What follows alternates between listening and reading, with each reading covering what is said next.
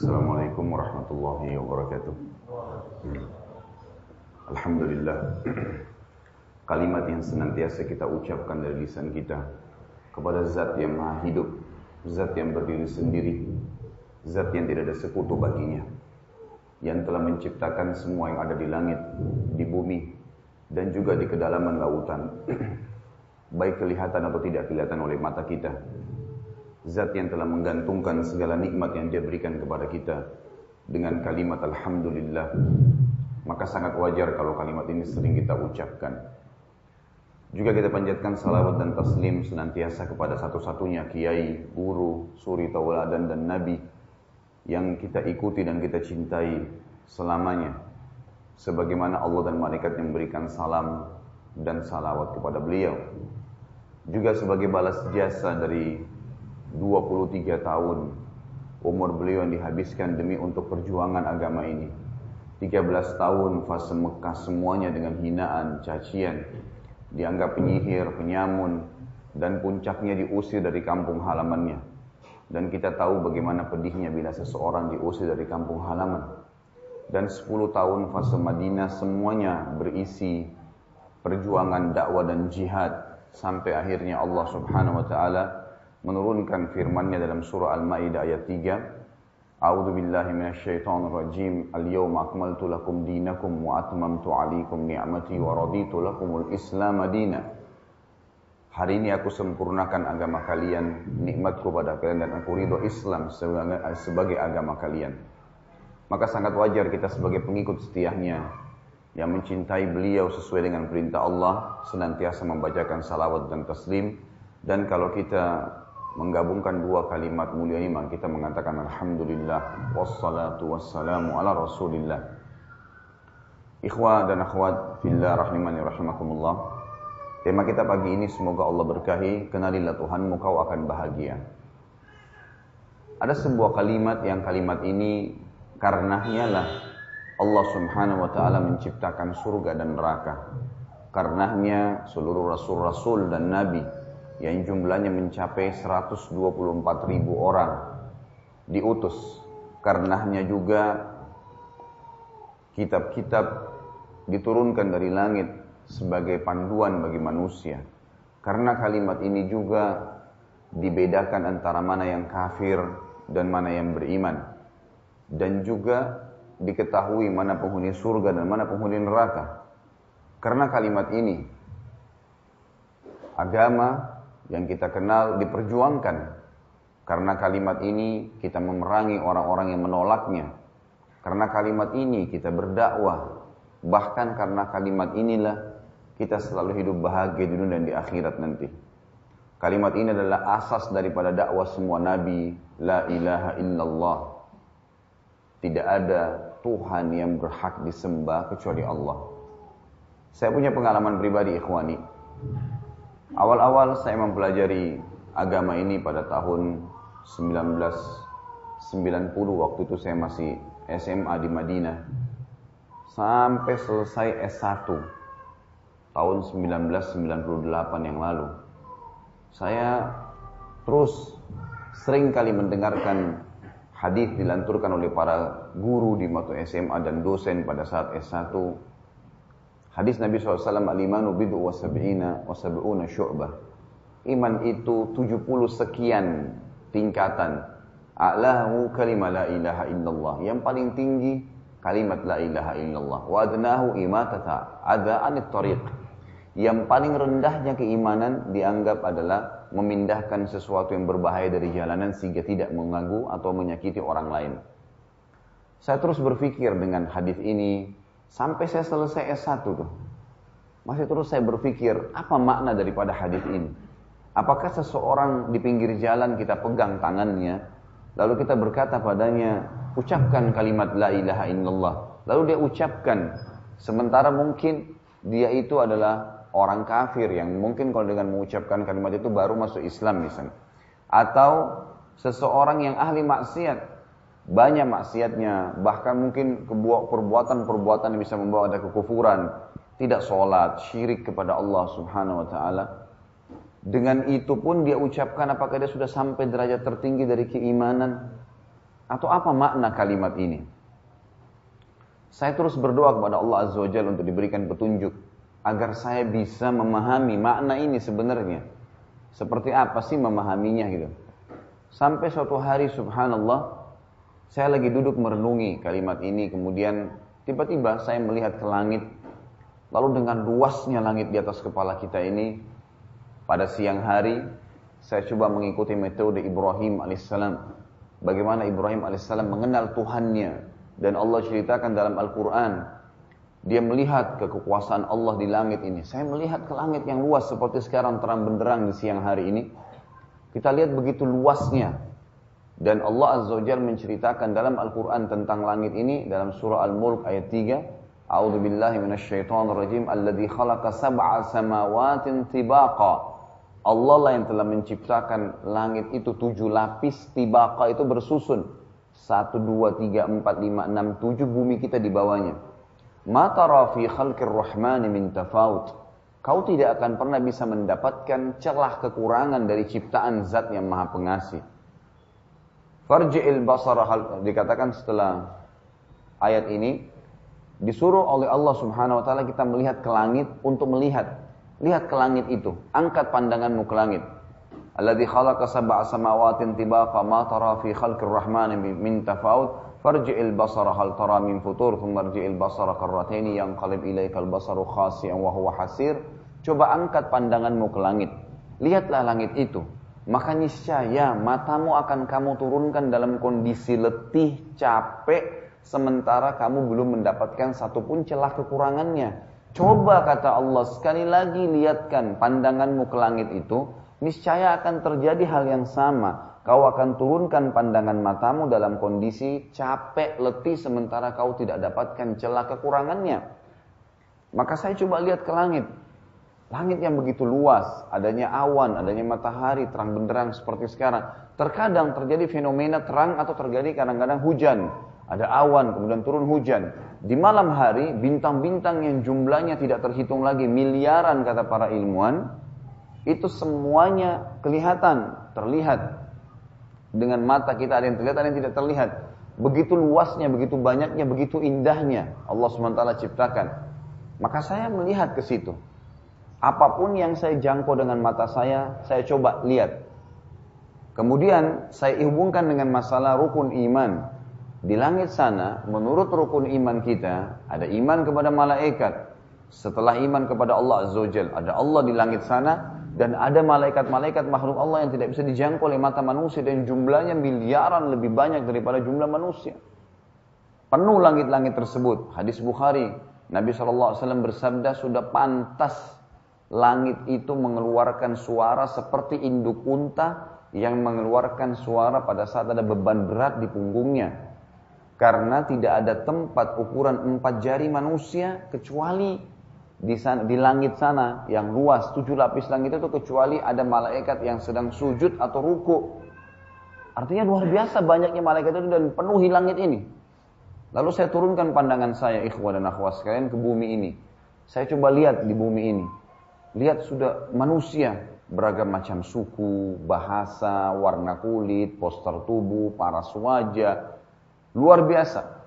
Dari yang gagah dan cantik sekali sampai ada yang kita bahasakan jelek. Dari yang tinggi kekar, sempurna fisiknya sampai yang memiliki cacat dan beragam macam hal yang kita lihat fenomenanya. Lalu saya lihat bahasa yang luar biasa.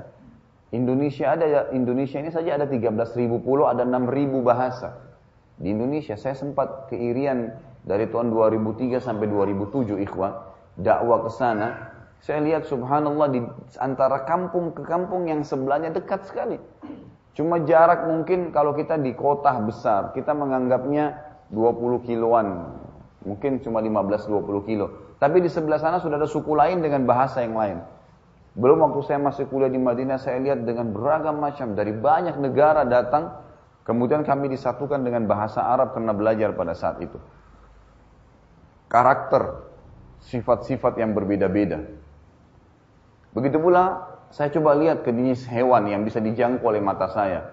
Yang sering kita lihat ayam, yang sering kita lihat kambing, sapi, serangga-serangga, nyamuk, lalat, gitu kan. Apalah yang terjangkau dengan mata. Saya coba lihat fenomena hewan-hewan ini yang luar biasa keajaibannya. Ada bulu yang ada bulunya, ada yang jalan dengan 2 kaki, ada yang jalan dengan 4 kaki, ya. Ada yang juga ya jalan dengan perutnya seperti ular. Dan Allah Subhanahu wa taala jelaskan dalam Al-Qur'an masalah itu. Semua hewan-hewan yang bisa dijangkau, ada burung berterbangan di langit sana, ada hewan-hewan yang berjalan di atas melata, di atas bumi ini. Dan juga saya pernah melihat cuplikan dokumenter tentang lautan. Bagaimana keajaiban hewan-hewan yang ada di sana. Sampai sekarang ilmuwan mengatakan ada jutaan spesies yang ada di lautan itu. Dengan beragam macam sifatnya, karakternya, poster tubuhnya, warnanya, miliaran jumlahnya, bukan cuma jutaan spesiesnya, tapi miliaran jumlahnya, tidak terkecuali, hampir semuanya banyak jumlahnya. Kemudian saya mengambil sebuah kesimpulan, ikhwah.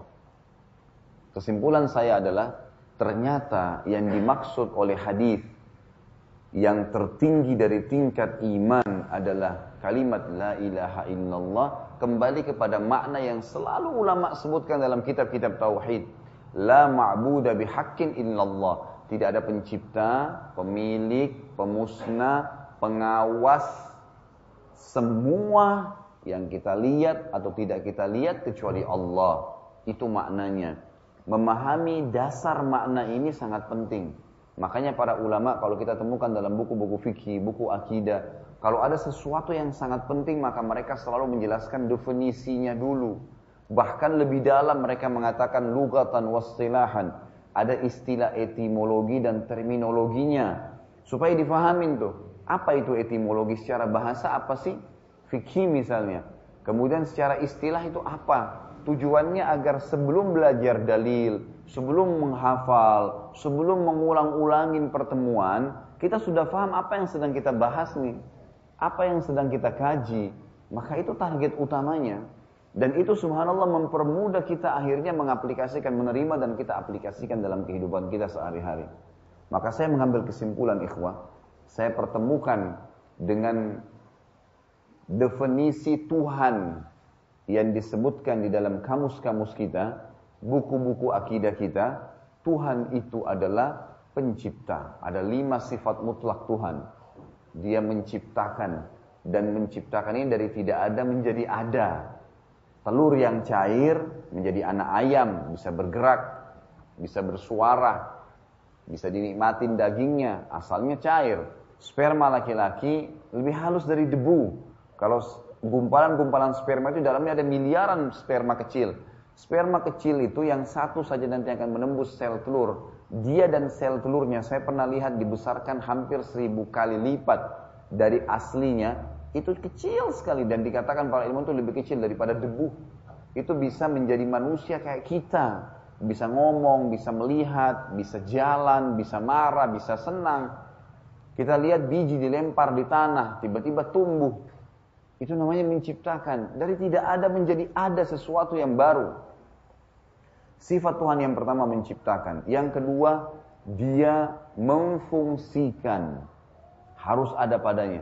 Kalau orang cuma buat, tidak difungsikan, berarti dia bukan menciptakan. Dia bukan memiliki benda itu. Tapi dia, seperti kita misalnya manusia, kalau diciptakan tanpa difungsikan, kita akan seperti patung, gak ada bedanya. Cuman dipahat, dibentuk, dibuatin mata dan segalanya, buatin lubang, udah ditaruh, dipajang. Tapi ini difungsikan. Difungsikan ini ya gitu, dengan sesuatu yang luar biasa. Para ilmuwan sampai sekarang hanya bisa membuat robot, itu pun harus dengan tenaga listrik. Ya. Tidak bisa, para ilmuwan mengatakan, kami tidak akan pernah bisa membuat persis seperti manusia. Mau dibuat dari bahan karet, susah. Mau dibuat, tidak bisa. Dia tidak akan bisa bergerak. Mau dibuat dari bahan seperti sekarang, besi-besi, plastik, akan seperti robot saja. Harus ada tenaga listriknya. Dan tidak ada istilah seperti manusia. Ada darah, ada daging, ada tulang, dibungkus dengan kulit, tidak rusak. Secara ilmiah manusia membuktikan, daging itu kalau sudah ditaruh, mau dibungkus bagaimanapun, Kalau bukan di suhu tinggi, yang suhu dingin yang sangat tinggi, freezer, yang sudah membuat dia beku, maka pasti rusak, sebagus apapun kemasan antum. Tapi di sini bagaimana Allah Azza wa Jalla mengemas nih, tidak rusak.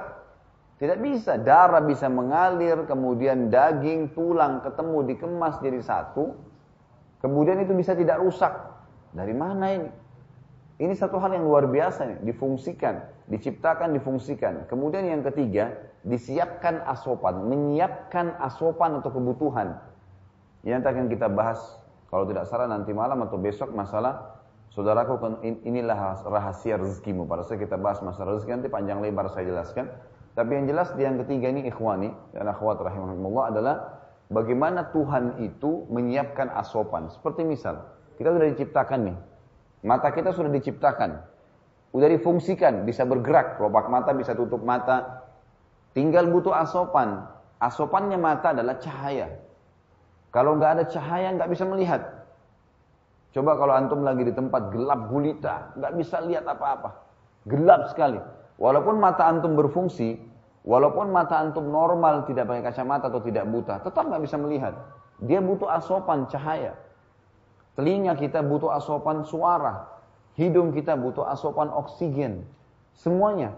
Perut, tubuh, anggota kita ini butuh asupan makanan. Sayur-sayuran, buah-buahan. Kita lihat bagaimana di sini asupannya disiapkan oleh Allah Azza wa Jalla.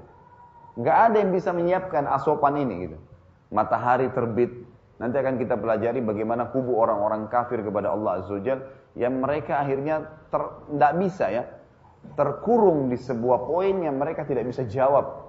Dialog antara Ibrahim alaihissalam dengan Namrud nantinya. Yang keempat ikhwani, mengawasi. Jadi setelah diciptakan, difungsikan, disiapkan asupannya, yang keempat itu pengawasan, diawasi. Awasan ini kalau bahasa kita sederhana umat Islam pelajari dari kecil buku fikih halal haram. Banyak orang cuma menganggap halal haram itu biasa. Padahal sebenarnya halal haram itu pengawasan Allah Azza wa Jalla. Ini makanan boleh, ini makanan tidak boleh. Itu pengawasan. Kapan salah masuk yang haram itu bukan cuma sekedar berdosa tapi berefek bagi kesehatan. Maka ini difahamin, diawasin. Antum kalau lagi sakit, kena virus. Penyakit itu kan virus, kita anggap flu misalnya. Antum kalau flu, kena virus. Pada saat kena virus, tubuh kita lagi melawan itu. Maka ada hal-hal yang tidak boleh antum lakukan yang nanti menguatkan si virus itu. Seperti misalnya kalau lagi flu minum dingin misalnya, atau lagi meriang minum dingin. Apa yang terjadi coba? Kalau antum lagi sehat kayak sekarang, Masya Allah, ada air es dikasih, kita minum biasa saja, nyaman. Coba kalau lagi meriang, antum mau sentuh nggak? Mau minum nggak air es itu? Dari mana perasaan tidak mau sentuh? Apa sebabnya? Gitu. Maka ini kata ulama, pengawasan secara alami dari Allah Azza wa Jalla. Dibuat sensor dalam diri kita. Kita bukan minum lagi, sentuh aja nggak mau. Gitu. Kita nggak mau sama sekali. Jadi pada saat kita sedang sakit, atau kita misalnya lihat fenomena alam yang gelaplah, hujan keraslah, khawatir jadi banjir, kita punya sensor alami untuk tidak kesana, gitu lah, untuk tidak keluar. Maka ini semua pengawasan dari Allah Azza wa Jalla. Ada pengawasannya, ada pengawasan. Antum habis makan, dari mana kita ini tidak tahu ya, tidak pernah tahu. Yang kita makan dan kita minum ini, tidak pernah kita tahu makanan yang kita makan yang mana menjadi nutrisi tubuh. Dan yang mana tidak dibutuhkan keluar dari tinja. Kita kan tidak pernah tahu. Kalau kita tahu dari awal di piring, kita bisa pilah.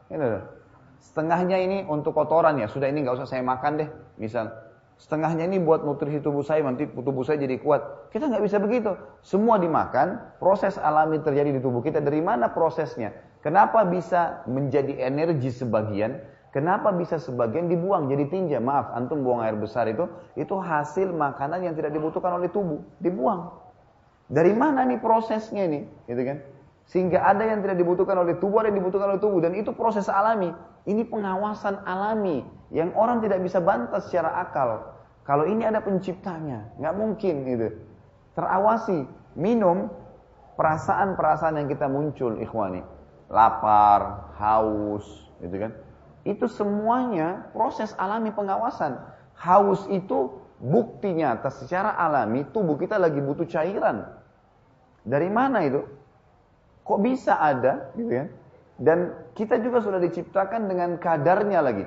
Minum air misalnya, kita lagi haus nih. Begitu kita minum, ada rasa yang kita rasakan, oh ternyata cukup nih. Setengah gelas sudah cukup. Dari mana rasa antum tuh? Yang kita rasain nih, afwan, maaf, mau makan, mau minum, mau buang air besar, mau buang air kecil. Rasa itu sendiri sensor alami yang sudah terciptakan dan semua makhluk bisa rasakan. Bayangkan kalau kita nggak punya rasa lapar, kita nggak punya rasa haus, kita nggak pernah tahu tubuh kita kapan membutuhkan. Apa yang terjadi kira-kira? Orang bisa meninggal di tengah jalan. Dia nggak tahu ini lapar atau enggak. Tiba-tiba lemes, jatuh, mati. Tapi ada rasa lapar. Oh iya, sekarang tubuh kamu lagi butuh makan. Makan. Sudah makan pun ada rasa lagi. Oh, udah cukup kenyang. Dari mana antum berhenti makan? Karena ada rasa itu. Itu proses pengawasan alami yang memang sifatnya ilahiyah itu. Itu memang haknya Tuhan, gak bisa diganggu-gugat. Kalau kita dalam Islam, kita menyimpulkan Tuhan itu adalah Allah Azza wa Jalla. Jelas. La ilaha illallah. Ini maknanya. Jadi ada pengawasan. Dan yang kelima, yang terakhir, memusnahkan. Pemusnah. Allah Subhanahu wa Ta'ala yang menciptakan dan Dia yang akan memusnahkan. Antum lihat manusia yang mati, hewan-hewan yang mati, pohon-pohon yang mati, semua itu pengawasan Allah. Itu adalah pemusnahan dari Allah Azza wa Jalla. Dan ini sifat ilahi. 5 hal ini, subhanallah, tidak terbantahkan. Tidak ada yang bisa membantahnya. Untuk lebih jelasnya, ikhwani, saya akan berikan gambaran beberapa dalil dulu, kemudian kita akan jelaskan kubu-kubu. Kubu orang yang tidak beriman, saya akan berikan gambaran kepada antum sekalian dengan izin Allah. Kubu orang yang tidak beriman dari kalangan raja-raja yang sudah berkuasa di muka bumi, dari kalangan ilmuwan yang dianggap cerdas, kalangan pemikir, filosof bahasa akademiknya. Bagaimana mereka kehidupannya pada saat tidak tahu ada Tuhan namanya Allah? Dengan kecerdasan dan kekayaan, kelebihan fisik yang mereka miliki. Dan nanti saya akan buatkan antum kubu yang kedua, kubu orang yang beriman kepada Allah Azza wa Jalla. Apa hasilnya? Apa efeknya? Dan puncaknya nanti, inti bahasan kita, pertanyaannya 3. Di mana Tuhan itu? Kenapa Tuhan itu tidak kelihatan? Dan bagaimana saya berhubungan dengan Tuhan itu? 3 pertanyaan ini inti bahasan kita. Tapi saya akan kemas ini sebelum masuk ke inti pertanyaan atau pertanyaan tadi jawabannya, maka saya akan kemas ke contoh-contoh yang sangat banyak sehingga antum bubar insya Allah dari masjid ini, antum sudah tidak ragu sedikit pun. Apapun antum hanya takut, tunduk, memohon, meminta, apa saja kecuali tidak akan terjadi kecuali kepada Allah Azza wa Jalla. Udah enggak ada lagi. Memang la ilaha illallah, enggak ada selain Dia. Memang enggak layak, enggak ada yang bisa disembah, enggak ada yang bisa dimohon, enggak ada yang bisa ditakutin, enggak ada. Nah, itu akan lebih jelas nanti dengan contoh-contoh dan realitanya. Sebelumnya, saya akan bacakan ayat-ayat Al-Quran di mana Allah Azza wa Jalla perkenalkan dirinya sebagai Tuhan. Dan pertemukan ayat-ayat ini dengan semua sekutu yang disembah selain Allah. Semua pohon dianggap keramat, kah kuburan, kah setan, kah awan, kah gunung, kah apa saja. Selain Allah Azza wa Jalla, pertemukan dengan apa yang Allah sebutkan tentang dirinya. Tidak akan pernah bisa seimbang. Dalil pertama, surah Az-Zumar. Surah nomor 39 ayat 62 sampai 63. A'udzubillahi minasyaitonirrajim. Bismillahirrahmanirrahim. Allahu khaliqu kulli syai' wa huwa ala kulli syai'in qadir. Allah itu yang selama ini disebut sebagai Tuhan yang kalian yakini dengan itu, termasuk bahasa kepada orang-orang yang sudah beriman dan orang-orang yang belum beriman. Ketahuilah ada Tuhan kalian namanya Allah. Siapa Dia? Khaliqu kulli syai', pencipta segala sesuatunya. Kalian lihat, tidak lihat, di langit, di bumi, di kedalaman lautan, tidak ada kecuali Dia yang menciptakan. Semua ini ada dengan izinnya.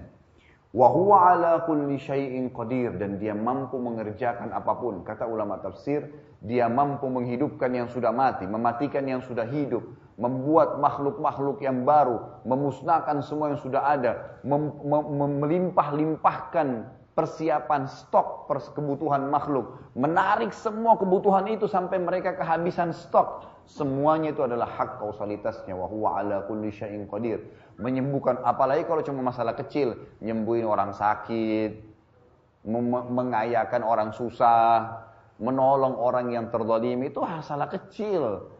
Nanti kalau antum fahamin nih, masalah-masalah yang tiap hari kita hadapin, fenomena ini, ada yang pusing dengan orang tidak bayar utang, ada yang pusing karena penyakitnya sudah 10 tahun nggak sembuh, jadi kecil dengan memahami ayat-ayat seperti ini. Allah Azza wa Jalla bukan cuma itu, tuh kecil. Wa huwa ala kulli syai'in qadir. Hal-hal yang besar, bumi ini dan seluruh alam semesta, ikhwani, bisa dihancurin sama Allah Azza wa Jalla. Habis semua, Allah ciptakan makhluk yang baru. Bisa kalau Allah mau. Ada dalam ayat Al-Quran dijelaskan masalah itu. Allah Azza wa Jalla mampu melimpah-limpahkan, memberikan hidayah kepada semua kita. Kemudian juga akan diberikan semua melimpah rezekinya. Dan Allah mampu juga menarik semuanya itu. Habis, tidak ada apa-apa. Allah bisa membuat semuanya kemarau, semuanya habis. Allah Azza wa Jalla mampu mengerjakan apapun. Ini tidak ada yang bisa lakukan ini, tidak mustahil ada yang bisa lakukan. Siapapun yang mengaku raja, raja juga tetap haus. Yang mengaku apapun nanti akan kita berikan contoh dalam masalah itu. Kemudian Allah mengatakan lahu maqalidus samawati wal ard. Semua yang kalian lihat di langit dan di bumi ini, maqalidnya, perputarannya, fenomenanya, sistem yang sedang berputar di keduanya miliknya dia, Allah Azza wa Jalla. Alladzina kafaru biayatillahi ulaika humul khasirun. Yang kufur kepada itu semua, coba meyakini ada Tuhan selain Allah, kafir kepada Allah, maka mereka pastilah orang-orang yang rugi.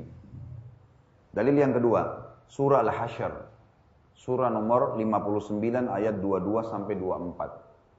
A'udzubillahi minasyaitonirrajim. Allah kenalkan dirinya. Huwallahu alladzi la ilaha illa huwa. Dialah Allah, Tuhan kalian, pencipta, pemfungsi tadi, penyiap asopan, pengawas, pemilik dan pemusnah. Dialah yang tidak ada Tuhan yang kalian hak sembah kecuali Dia. Alimul ghaibi wasyahada. Maha mengetahui semua yang kalian lihat atau kalian tidak lihat. Huwar Rahmanur Rahim. Dia Zat yang Maha Pengasih lagi Maha Penyayang. Ikhwani, kalimat yang sering antum ucapin dalam surah Al-Fatihah, Ar-Rahmanur Rahim, renungi maknanya. Begini cara memahaminya.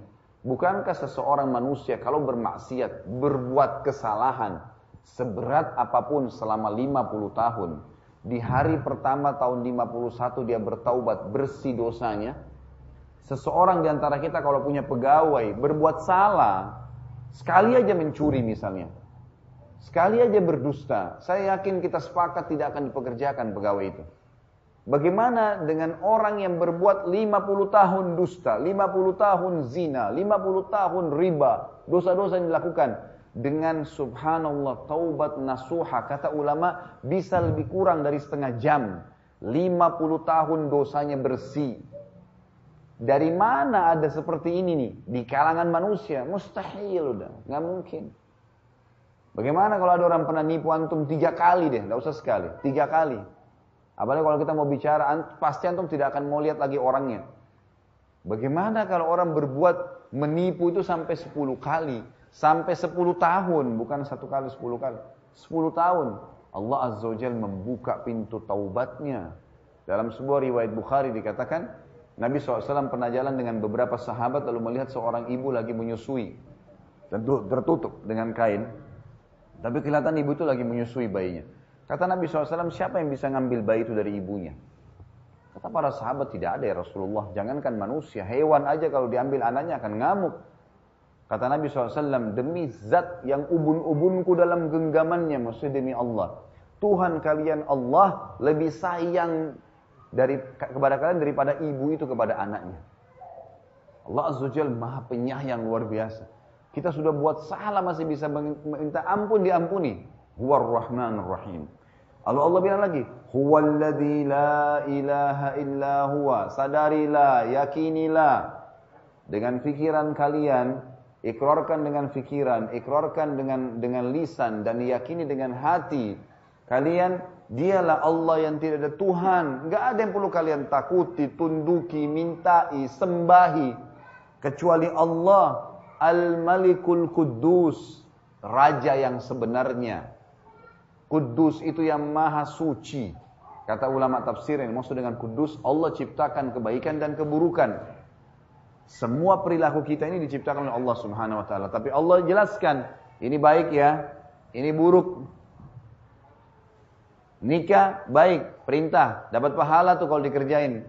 Zina sama, hampir sama kebutuhan biologis, tapi ini buruk. Dosa ya, masuk neraka. Diingatkan, Allah menciptakan semua baik dan buruk. Allah ciptakan dusta, kejujuran dan dusta.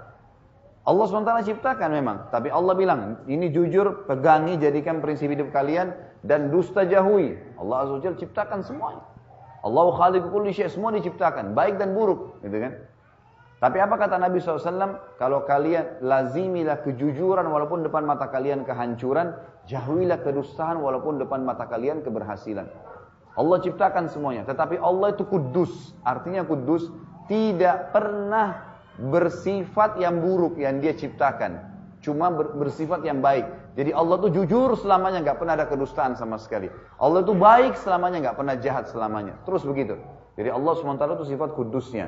Assalam, selalu damai, nggak ada saingannya, nggak ada lawannya, selalu tentram sepanjang ya masa, nggak kenal waktu, nggak kenal tempat.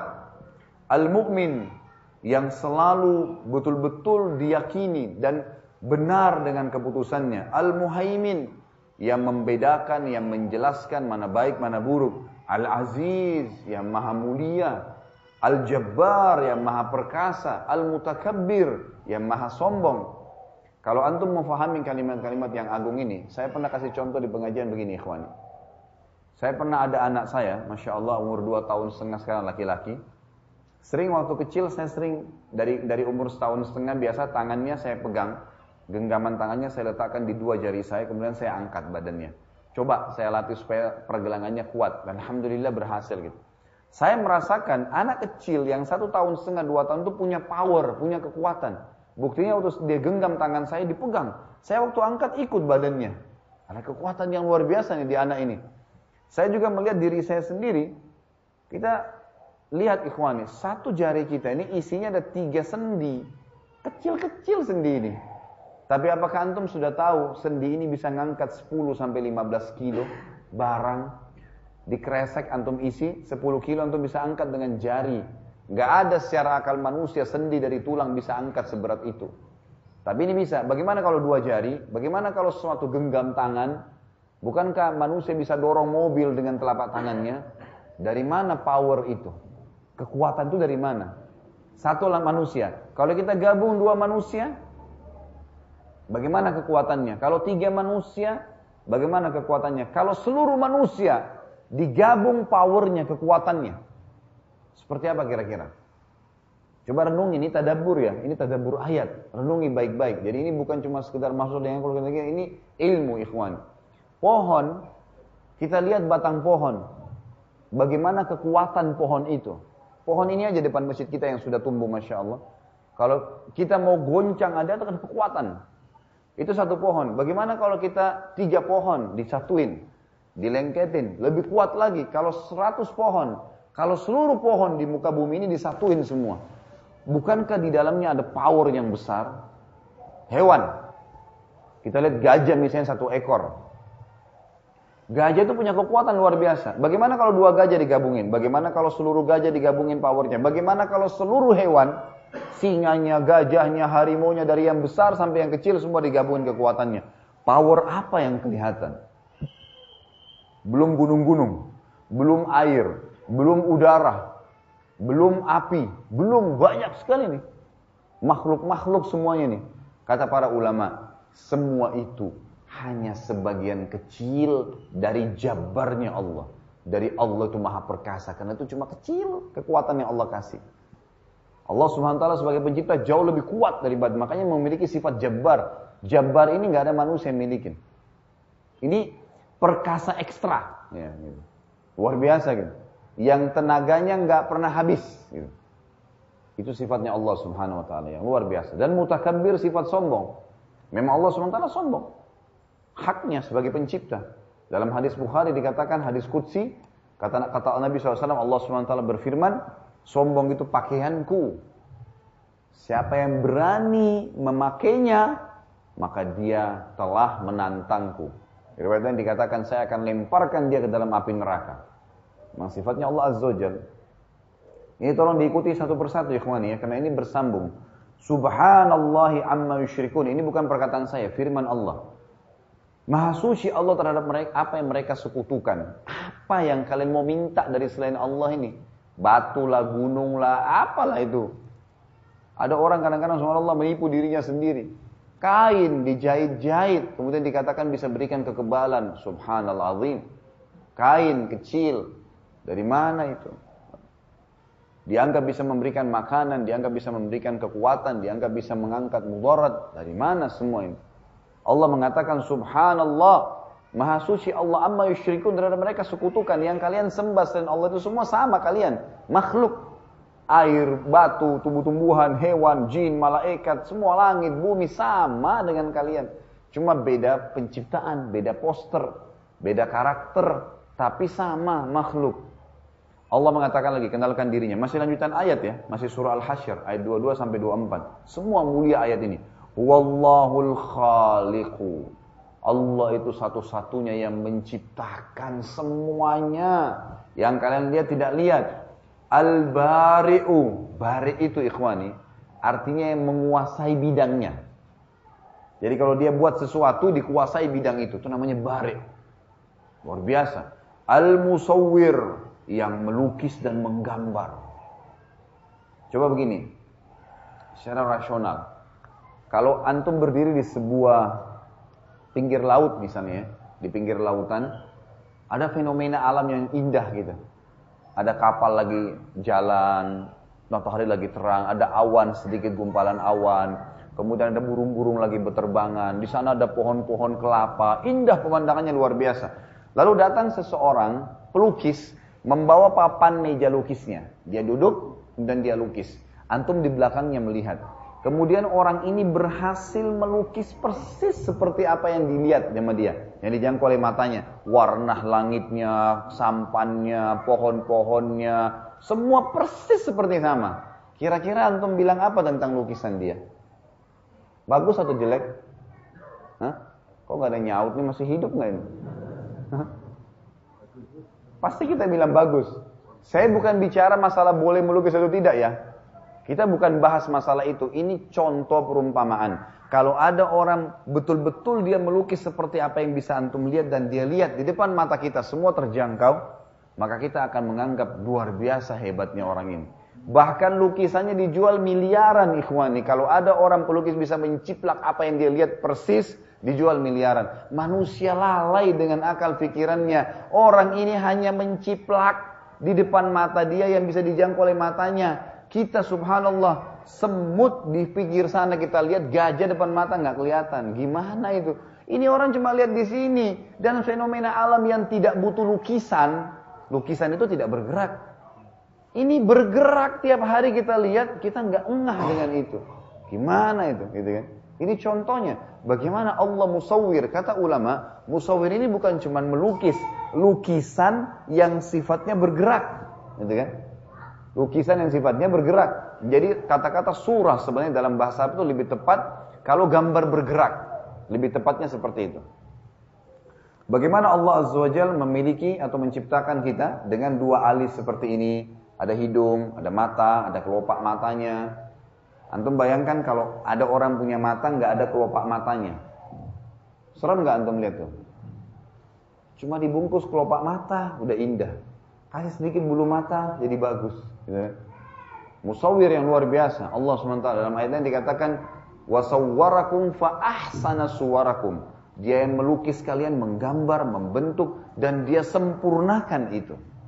لَهُ الْأَسْمَاءُ الْحُسْنَى. Dia punya nama-nama yang mulia. Yusabbihu lahu ma fis samawati wal ard. Semua yang di langit, semua yang di bumi bertasbih padanya. Wa huwal azizul hakim, dan dia zat yang maha mulia lagi maha bijaksana. Ada sebuah riwayat ikhwani. Riwayat ini ada yang mendhaifkan, tapi umumnya ada juga ulama yang menghasankan. Riwayat masuk dalam mukjizat Nabi Muhammad sallallahu alaihi wasallam. Dan ini ada ceramah saya judulnya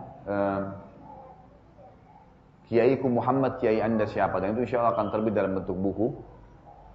Itu banyak meluruskan tentang banyaknya orang yang mengaku pengikut Nabi SAW tapi tidak mengikuti beliau. Intisarinya itu. Justru saya banyak jelaskan tentang mukjizat Nabi SAW. Di antaranya riwayat ini, riwayat Imam Ahmad.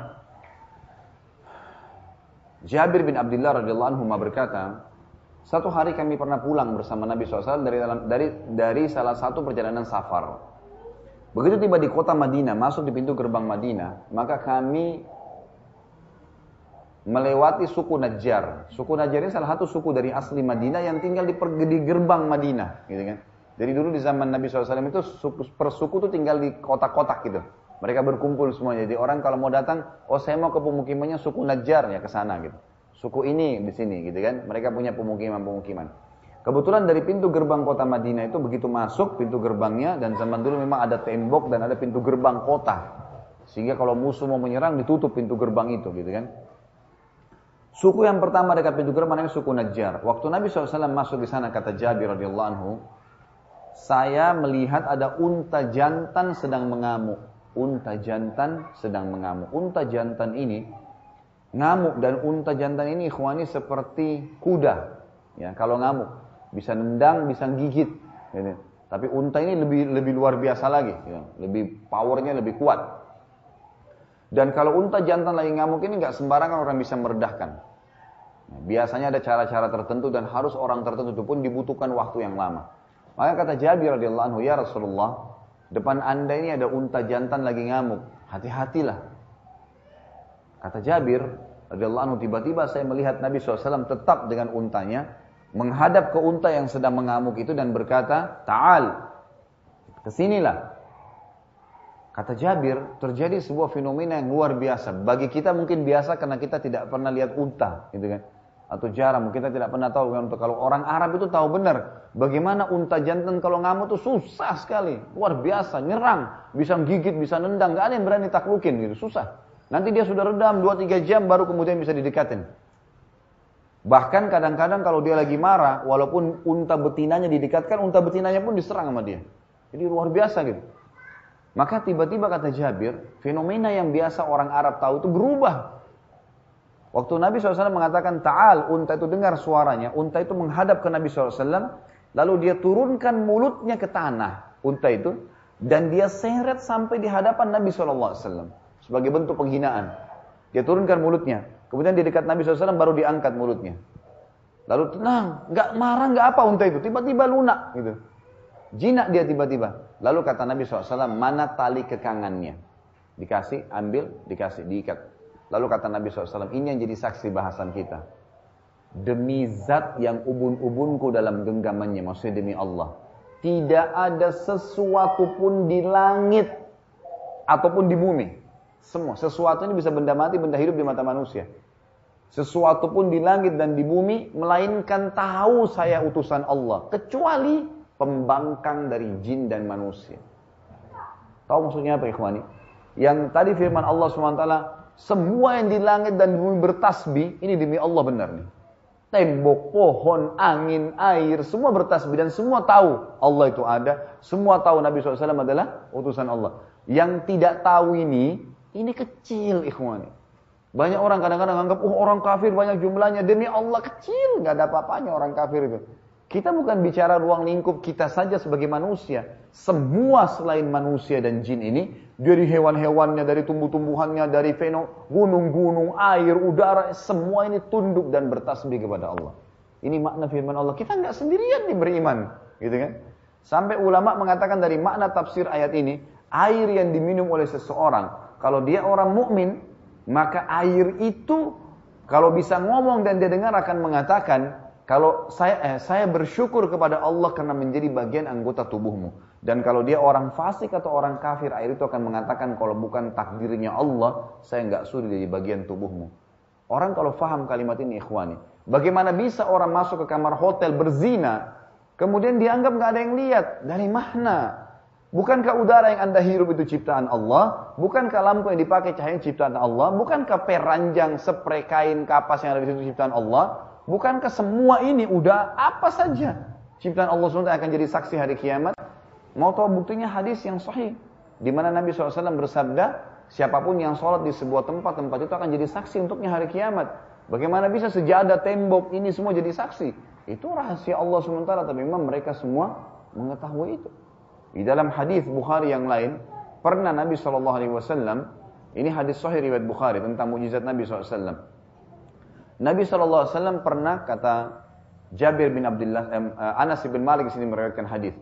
Kata Anas radhiyallahu anhu, satu waktu Nabi SAW seringkali kalau khutbah atau ceramah itu sandar di mihrab beliau. Jadi mihrab seperti ini, ikhwani, ada batang pohon yang kurma yang sudah ditebang atasnya, ditebang akarnya, lalu ditancapin.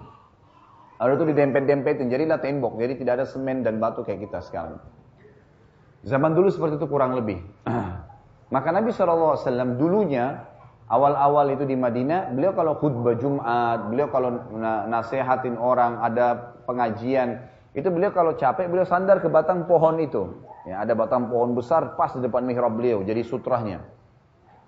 Maka kata Jabir, datanglah seorang sahabiat, seorang wanita yang berkata, ya Rasulullah, saya punya seorang pegawai, mahir buat ya, kayu. Saya mau buatin anda mimbar, boleh nggak? Kata Nabi SAW, silahkan. Lalu wanita itu pulang dan memberitahukan kepada pegawainya. Jadi ringkas cerita, tiba hari Jumat, tidak tahu berapa lama dibuat mimbar itu. Tiba hari Jumat, Nabi SAW keluar dari rumah beliau ingin khutbah Jumat, lihat mimbar sudah siap. Biasanya Nabi SAW tidak pakai mimbar. Dan mimbar Nabi SAW memiliki 3 anak tangga pada saat itu. Makanya dikatakan sunnahnya punya 3 anak tangga. Maka Nabi SAW pun naik ke atas itu, mimbar. Lalu memberikan salam seperti biasa khatib, lalu kemudian Bilal mulai azan. Kata Anas bin Malik, waktu Bilal sementara azan, jeda antara azan dengan azan kan ada tarik nafas gitu kan. Kami mendengarkan suara tangisan anak kecil. Awalnya seperti tangisan bayi, lama-lama seperti anak kecil, lama-lama seperti seorang induk unta, seperti sosok induk unta yang sedang cari anaknya, meringik dengan suara yang keras gitu. Dan kami tahu di masjid tidak ada anak kecil. Ini lagi Jumat, tahu tidak mungkin ada orang yang bawa anaknya gitu. Tidak ada juga ibu-ibu yang datang gitu kan. Maka kata Anas bin Malik, saya melihat, kami melihat Nabi SAW turun dari mimbarnya, kemudian mendatangi batang pohon yang ada di depan mihrabnya, lalu memeluknya seperti memeluk anak kecil. Lalu beliau bersabda, demi Allah, demi Zat yang jiwaku dalam genggamannya, kalau aku tidak memeluknya maka dia akan menangis sampai hari kiamat. Siapa yang sangka, ikhwani, batang pohon sudah ditebang atasnya, ditebang akarnya, masih bisa nangis. Nggak masuk di akal kita, tapi ini mukjizat Nabi SAW. Hadis sahih menjelaskan masalah itu. Jadi jangan sampai antum lalai nih. Kalau ini semua makhluknya Allah, ini nggak terjadi begitu saja ini, gitu kan? Baik, tetap direnungi, nanti akan sampai pada titik poin. Insya Allah antum bubar sudah kenal Tuhan antum Allah SWT lebih dari sebelumnya. Kita pindah dalil yang ketiga. Surah Al-Baqarah urutan 2, surahnya ayat 21. A'udzubillahi minasyaitonirrajim. Ya ayyuhan nasu ubudu rabbakumul ladzi khalaqakum wal ladzina min qablikum la'allakum tattaqun. Hai sekalian manusia, tidak terkecuali suku manapun dia, mau orang bule di Eropa, mau orang Arab di Asia, mau orang Melayu di Asia Tenggara, mau orang kulit hitam di Afrika, semua manusia tidak terkecuali. Sembahlah Tuhan kalian satu saja yang telah menciptakan kalian dan telah menciptakan yang sebelum kalian. Semua yang sebelum kalian kenali dan kalian tidak kenal itu, semua dia yang menciptakan agar kalian tunduk dan patuh kepadanya. Kemudian selanjutnya surah Al-Baqarah ayat 22. Surah nomor 2 ayat 22, lanjutannya tentunya. Ini sama saya tadi Al-Baqarah 21 ayat 22-nya. A'udzubillahi minasyaitonirrajim, lanjutannya. Alladzi ja'ala lakumul arda firasha. Dialah yang telah menjadikan buat kalian bumi ini firash. Orang Arab itu kalau bilang sesuatu yang bisa didudukin, bisa dibaringin, namanya firash. Makanya bahasa Arabnya kasur itu firash biasanya. Dibilangnya begitu. Karena dianggap semua yang bisa dipakai. Atau orang mau tebar sejadah atau permadani, orang biasa mengatakan ufrush. Ayo tebarin nih supaya bisa didudukin, gitu kan? Itu dikatakan, Allah mengatakan kalimat ini, dialah yang telah menjadikan bumi ini firash. Bisa didudukin, bisa ditidurin, bisa diinjak, bisa ditocok, tanamin, bisa diambil hasilnya, gitu kan? Wassamaa'a binaa'a, dan langit dijadikan sebagai bangunan. Wa anzala minas samaa'i maa'an fa akhraja bihi minats thamarati rizqan lakum. Lalu dia juga yang telah menurunkan dari langit hujan itu, dan dengan hujan itu keluarlah buah-buahan sebagai rezeki dan kebutuhan kalian. Banyak orang subhanallah mengeluh dengan hujan, ikhwani. Coba tadabburi. Hujan, orang anggap hujan terus nih, keluhan. Dia tidak sadar. Hujan itu adalah proses alami yang sifatnya ilahiyah, haknya Tuhan, yang memang disiapkan untuk kebutuhan kita tuh. Ini kalau lagi musim panas begini, antum lihat sungai segala got kosong ya, kering. Kemana airnya? Pernah nggak antum pikir kemana airnya? Secara ilmiah itu menguap, ditarik oleh panasnya matahari ini menguap, dan menguapnya sampai ke atas, sampai ke langit tuh, sampai ke awan. Dan di awanlah semua air ini tertampung. Ini airnya tidak melewatin lawan. Pas di awan bertumpuk tuh. Dengan hikmah Allah bertumpuk di situ. Dan di awan itu subhanallah, para ilmuwan melakukan penelitian, ternyata air yang tadinya diangkat pun itu kotor, bekas dipakai oleh manusia, kotoran hewan, sudah berubah warna, berubah rasa, difilter. Ini antum yang punya air isi ulang. Lihat filter antum itu. Seperti itu filter fungsinya awan tuh. Kemudian diturunkan oleh Allah Azza wa Jalla dalam kondisi suci, bersih lagi. Makanya Nabi SAW kalau turun hujan, membuka imamahnya dan kadang-kadang membuka sebagian bajunya, membiarkan air hujan kena. Ditanya oleh para sahabat, kenapa ya Rasulullah? Kata Nabi SAW, sesungguhnya dia baru saja turun dari rahmat Tuhannya. Di sini sebagian ulama hadis bilang, baru Allah sortir nih, difilter kembali, jadi segar kembali, boleh dipakai, suci. Air suci kembali. Orang banyak ngeluh, oh karena hujan lebat jadi banjir. Salah, yang buat banjir kitanya nutup saluran airnya untuk ngalir ke sungai dan lautan. Coba kalau enggak, maka enggak ada masalah sebenarnya, gitu kan. Jadi bagaimana Allah SWT mengatakan dia menurunkan air hujan sehingga keluar untuk kalian rezeki. Fala taj'alu lillahi andadan wa antum ta'lamun. Jangan pernah jadikan untuk Allah andad. Jamak daripada nid, maksudnya saingan. Gak ada yang bisa bersaing sama Allah. Sementara kalian tahu sebenarnya. Kalau kalian mau belajar, kalian tahu. Ini baru 4 ayat, 5 ayat. Ada pengetahuan baru gak antum dapat nih? Hah? Terasa gak? Kalau enggak, anak bubar deh. Percuma anak teriak-teriak nanti. Ini baru 5 ayat. Gimana kalau 130 juz Al-Quran anak bacain antum tuh? Terus informasi. Asal mau belajar, dapat informasi. Gitu kan? Dalil setelahnya, surah An-Nisa ayat 1 yang sudah masyhur, sering disampaikan dalam khutbah-khutbah gitu kan. Surah An-Nisa surah nomor 4 ayat 1. A'udzubillahi minasyaitonirrajim. Ya ayyuhan nasut taqu rabbakumul ladzi khalaqakum min nafsin wahidah. Hai sekalian manusia, tunduklah, patuhlah kepada Tuhan kalian yang telah menciptakan kalian dari jiwa yang satu, Adam alaihissalam. Wa khalaqa minha zawjaha, dan dari jiwa yang satu Allah ciptakan pasangannya Hawa alaihissalam. Wa batha minhuma rijalan katsiran wa nisaa. Bath ini kalau bahasa Arab itu seperti orang pegang sebuah benda yang tadinya bersatu kemudian diserakin di tanah. Itu namanya bath, gitu kan? Maka kata Allah SWT, dan dari dua ini kami bath minhuma wa basta minhuma, dan kami sebarin dari keduanya rijalan katsiran wa nisaa, banyak laki-laki dan banyak perempuan.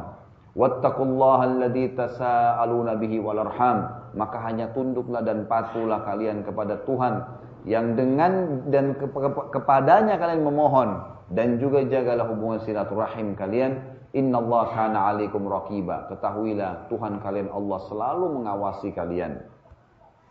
Di ayat yang lain diceritakan, ini ayat yang agung sekali, surah Al-An'am. Mohon maaf ini agak panjang ayatnya, tapi saya akan bacakan. Surah Al-An'am urutan 6 ayat 95 sampai 102. Gitu kan. Ini ada 2 dalil tersisa, insyaallah kita bacakan. Kata Allah Subhanahu wa, "Innallaha falikul habbi wan nawa." Allah itu falik. Falik itu membuat, mendesain, menciptakan dengan sempurna. Hab wan nawa. Biji, hab itu biji. Biji seperti biji untuk bibit. Nah, nawa. Nawa ini sesuatu yang di dalamnya biji itu. Jadi kalau biji itu ikhwani, antum hancurin walaupun sudah kering, dalamnya ada seperti serbuk. Nah itu namanya nawa. Kalau tidak ada nawa, tidak ada serbuk itu nggak bisa jadi pohon. Kalau antum ambil biji, coba ambil 2 biji, biji buah apa saja. Antum pecahin bijinya, kemudian antum keluarin yang satu nawanya, serbuknya dibersihin, sampai bersih. Taruh di sebelah dengan biarin yang satu masih ada nawanya, masih ada biji di dalam, serbuk di dalamnya. Biarin. Nanti yang tumbuh pasti yang ada nawanya. Allah mengatakan Allah yang menciptakan hab itu bijinya dan nawa di dalamnya. Kalimat yang sensitif sekali nih, gitu kan? Orang kalau secara ilmiah memikirkan luar biasa kalimat Allah ini. Allah yang ciptakan tuh, didesain sedemikian rupa, gitu kan? Yukhrijul hayya minal mayyit. Dari situ nanti Allah juga mengeluarkan yang hidup dari yang mati. Ini biji dianggap mati ya. Keluar pohon dari situ, hidup. Wa yukhrijul mayyita minal hayy.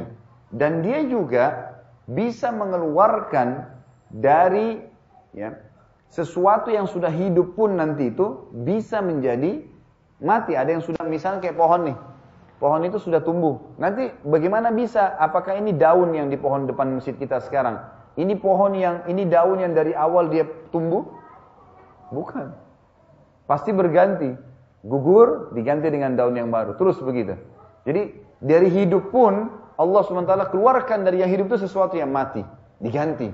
Gitu kan? Itu maknanya. Dzalikumullah. Itulah Allah, Tuhan kalian. Fa'anna tu'fakun. Bagaimana kalian masih bisa menolak? Falikul isbah. Dia yang menciptakan pagi. Kita kadang-kadang manusia ini cuma tahu bangun, aktivitas kita makan, sarapan, ngobrol, tidak pernah berpikir fenomena alam. Allah aja akal pikiran kita. Dia menciptakan waktu pagi nih. Mulai terbit matahari, mulai terang, orang mulai beraktivitas. Wa ja'alal laila sakana, dan menjadikan malam tentram, tenang untuk istirahat. Wasyamsa wal qamara husbana, dan matahari juga bulan. Perhatikan ya, Allah terus sebutkan satu persatu per item nih. Nggak ada manusia yang bisa begini tuh. Dia menyiapkan matahari dan bulan husbana. Husbana itu bisa berarti petunjuk, penerang, gitu kan? Panduan. Dzalika takdirul azizil alim. Itulah sesuatu yang telah ditentukan oleh Zat yang Maha Mulia juga Maha Mengetahui. Wa huwa alladhi ja'ala lakumun nujuma litahtadu biha fi dhulumatil barri wal bahr. Dialah yang telah menjadikan buat kalian bintang-bintang gemerlapan yang kalian bisa jadikan sebagai petunjuk di malam hari kalau kalian sedang berada di daratan atau di lautan. Ini teman-teman nelayan tahu pasti. Kalau di lautan, mereka jadikan petunjuk bintang-bintang. Atau orang yang sering bepergian, tapi zaman sekarang sudah banyak lampu. Kalau zaman dulu tuh orang masuk di padang pasir, dia tidak tahu harus di mana arahnya kecuali lihat bintang-bintang. Qad fassalnal ayati liqaumin ya'lamun. Kami telah jelaskan ayat-ayat kami ini untuk kaum yang mau belajar. Wa huwallazi anzala minas samaa'i maa'an fa akhrajna bihi nabata kulli syai'in fa akhrajna minhu khadiran nukhriju minhu habban mutarakiban wa minan nakhli min tal'iha kinwanun daniyatun wa jannatin min 'anabin waz-zaytuna war-rumman mushtabihan wa ghayra mutashabih. Dan dia juga yang telah mengeluarkan, dia yang telah menurunkan hujan dari langit dan mengeluarkan dari air hujan itu tumbuh-tumbuhan yang semuanya tumbuh-tumbuhan apapun jenisnya tumbuh dengan air hujan itu. Maka kami keluarkan dari tumbuh-tumbuhan itu sesuatu yang berwarna hijau, dan kami keluarkan lagi dari pohon-pohon yang sudah hijau itu ada biji-biji lagi. Biji-biji ini nanti akan mengeluarkan buah-buahannya, gitu ya. Kemudian juga dari pohon kurma yang kalian lihat di situ ada ya apa namanya? Mayang-mayangnya yang dari situ bergantung buah-buah kurma, dan kebun-kebun yang lebat sekali dari kurma, dari buah zaitun, dari buah delima yang kalian lihat mushtabihan wa ghaira mutasyabih. Kita bisa lihat delima Indonesia sama delima Eropa, sama namanya delima, beda postur tubuhnya, kadang-kadang warnanya sama, beda mungkin ukuran besarnya, dan rasanya berbeda. Kalian lihat sama tapi beda, kata Allah mushtabihan wa ghaira mutasyabih. Mirip tapi tidak sama rasanya, gitu kan? Jadi berbeda. Kita lihat semangka misalnya posternya beda-beda. Kalau antum lihat semangka di Madinah itu luar biasa, bisa setengah meja ini, gitu kan? Besarnya kalau lagi musim-musim panas kayak sekarang. Mungkin semangka kita Indonesia lebih kecil, rasanya juga berbeda, gitu kan. Allah SWT ciptakan seperti itu. Unzuru ila thamarihi idza athmara wa yan'i. Yang kalian perlu lakukan, kata Allah, satu saja. Coba lihat buah-buahan itu kalau sudah berbuah. Dari mulai kecil, mulai besar, sampai dia mateng. Perhatikan, lihat bagaimana keajaibannya. Wa yan'i, ini artinya adalah dia membesar, dia mulai sampai pada tingkat kematangan. Inna fi dzalikum laayatin liqaumin yu'minun. Itu ada tanda-tanda kebesaran Allah. Buah yang berbuah itu jangan cuma sekedar beli, ikhwan. Makanya saya sarankan, kalau saya pribadi memang begitu, senang. Antum kalaupun ada halaman di rumah, coba beli tanaman pohon buah-buahan ditanam. Kalau tidak ada halaman pun, mungkin bisa di pot, bisa taburan pot, kita lihat tuh. Terutama buah-buahan. Kemudian kita tadaburi ayat ini, bagaimana pada saat tumbuh, bagaimana pada saat keluar buahnya. Saya pribadi ya, Allahu a'lam kalau antum, tapi saya pribadi kalau lagi melihat pohon mangga di depan rumah saya itu lagi berbuah, itu kenikmatannya tersendiri. Sampai saya nikmatin setiap hari kalau lagi tumbuh membesar, saya lihat sentimeternya mulai membesar, sampai dia matang. Pada saat dia matang itu gembiranya rasanya pada saat memetiknya, ini matang di pohon sendiri. Biasanya orang begitu ya. Bahkan kadang-kadang di pasar dibedain, ini matang pohon pak, ini beda misalnya. Maka itu juga Allah memang berikan, mengatakan di situ ada tanda-tanda kebesaran Allah bagi kaum yang mau beriman. Wa ja'alu lillahi syuraka al-jinna wa khalaqahum. Mereka menjadikan sekutu-sekutu dari jin, yang jin itu diciptakan oleh Allah. Wa kharaqu lahu banina wa banatin bighairi ilm. Lalu mereka mengatakan Allah itu punya anak, laki-laki atau perempuan, tanpa ada ilmu. Subhanahu wa ta'ala amma yasifun. Maha suci Allah terhadap apa yang mereka gambarkan. Badi'us samawati wal ard. Sadarilah sebuah keajaiban langit dan bumi ini. Penciptaannya, pengawasannya, yang kesempurnaannya badi' namanya. Badi'us samawati wal ard. Dia yang melakukan semua itu, seluruh langit dan bumi. Anna yakunu lahu waladun walam takun lahu sahibah. Pakai akal kalian sebagai manusia. Dalam alam kalian sendiri manusia yang aku ciptakan, kata Allah, tidak mungkin ada orang punya anak tanpa ada pasangan hidupnya, gitu kan? Tanpa ada perempuannya, gitu. Kata Allah, bagaimana Allah bisa punya anak tanpa ada sahibah? Enggak ada pasangannya, memang Allah enggak butuh itu. Wa khalaqa kulla syai', dan dia menciptakan segala sesuatunya. Wa huwa bi kulli syai'in alim, dan dia bukan cuma menciptakan, dia tahu, mengawasi apapun, gitu. Dzalikumullahu rabbukum, itulah Tuhan kalian Allah, la ilaha illahu, tidak ada Tuhan yang berhak kalian sembah kecuali Dia. Khaliqu kulli syai'in fa'buduh. Sekali lagi diulangi, Dia pencipta segala sesuatunya, maka sembahlah Dia. Wa huwa 'ala kulli syai'in wakil, dan Dia atas segala sesuatunya mengawasi, mengetahui, ya. Wakil itu mendampingi, mengetahui, pengawasan. Dalil yang terakhir, baru kita masuk ke contoh-contohnya. Ini tentu masih banyak ikhwan ya, masih banyak sekali. Tapi dalilnya tidak terbatas dalam Al-Quran. Ini cuma sebagian kecil, 7 atau 8 dalil saya angkatkan. Ada mungkin ratusan, bahkan saya bahasakan ribuan ayat Al-Quran yang seperti ini, bahkan mungkin lebih hebat. Cuma keterbatasan ilmu saya saja ya. Maka surah Al-Hajj, urutan 22 ayat 73. Allah subhanahu wa ta'ala menantang kita dengan firman-Nya, ya ayyuhan nasu duriba matsalun fastami'u lah. Wahai sekalian manusia, tidak terkecuali diberikan perumpamaan untuk kalian, maka fikirkan baik-baik. Innal ladzina tad'una min dunillahi lan yakhluqu dzubaban walau ijtama'u lah. Semua yang kalian seru, sembah, mohon, takuti selain Allah, jin kah, batu kah, kuburan kah, pohon kah, apa saja, mereka tidak akan pernah menciptakan seekor lalat walaupun mereka bersatu. Semua tidak akan pernah mampu. Wa in yadhlub min wa in yadhlubhum adh-dhubabu syai'an la yastanqidhuhu min. Dan kalau lalat itu mengambil sesuatu dari mereka, mereka tidak mampu mengambilnya kembali. Kita punya segelas air, segelas susu, lalat datang hinggap, diambil setetes, dibawa lari, bisa kita ambil kembali? Allah nantang dengan akal pikiran. Lalat, hewan yang kecil, sering kita lihat di tempat-tempat sampah, maaf azzakumullah, dan kalau datang kita usir. Yang kita anggap tidak ada nilainya, lalat kalau mati tidak dipedulikan, gitu kan. Allah kasih contoh itu. Dan ini sering Allah kasih perumpamaan karena lalat ini memang selalu dilihat oleh manusia. Kata Allah, da'ufat talibu wal matlub, sungguh lemah yang menyembah dan yang disembah, gitu kan? Bahkan dalam sebuah hadis kata Nabi SAW, bumi semua ini, dunia ini semuanya dengan perhiasannya tidak ada nilai. Sesungguhnya dunia ini dan seluruh yang ada di dalamnya tidak ada nilainya.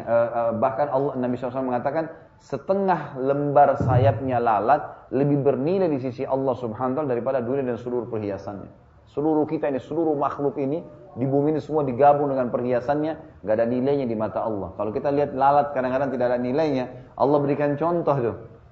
Bahkan dunia yang kalian tinggalin dan kalian semuanya tidak terkecuali, gak ada nilainya di mata Allah. Lebih bernilai setengah sayapnya lalat daripada kita semua di mata Allah Azza wa Jalla. Ini harus kita fahamin baik-baik, gitu kan? Baik, saya akan masuk sekarang ikhwani. Ini adalah tadabbur ayatnya. Ini muqaddimah. Ya. Kita masuk ke bahasan-bahasan lebih spesifik lagi, lebih ke dalam, gitu. Lebih butuh konsentrasi, tapi dengan tenang, dengan santai aja, sehingga antum tangkap dengan enak. Ini adalah tadabbur ayatnya, ini muqaddimah. Kita masuk ke bahasan-bahasan lebih spesifik lagi, lebih ke dalam, gitu. Lebih butuh konsentrasi, tapi dengan tenang, dengan santai aja, sehingga antum tangkap dengan enak. Ikhwani, untuk lebih jelas, apa manfaatnya kita beriman kepada Allah Azza wa Jalla, saya akan buatkan antum dua kubu tadi.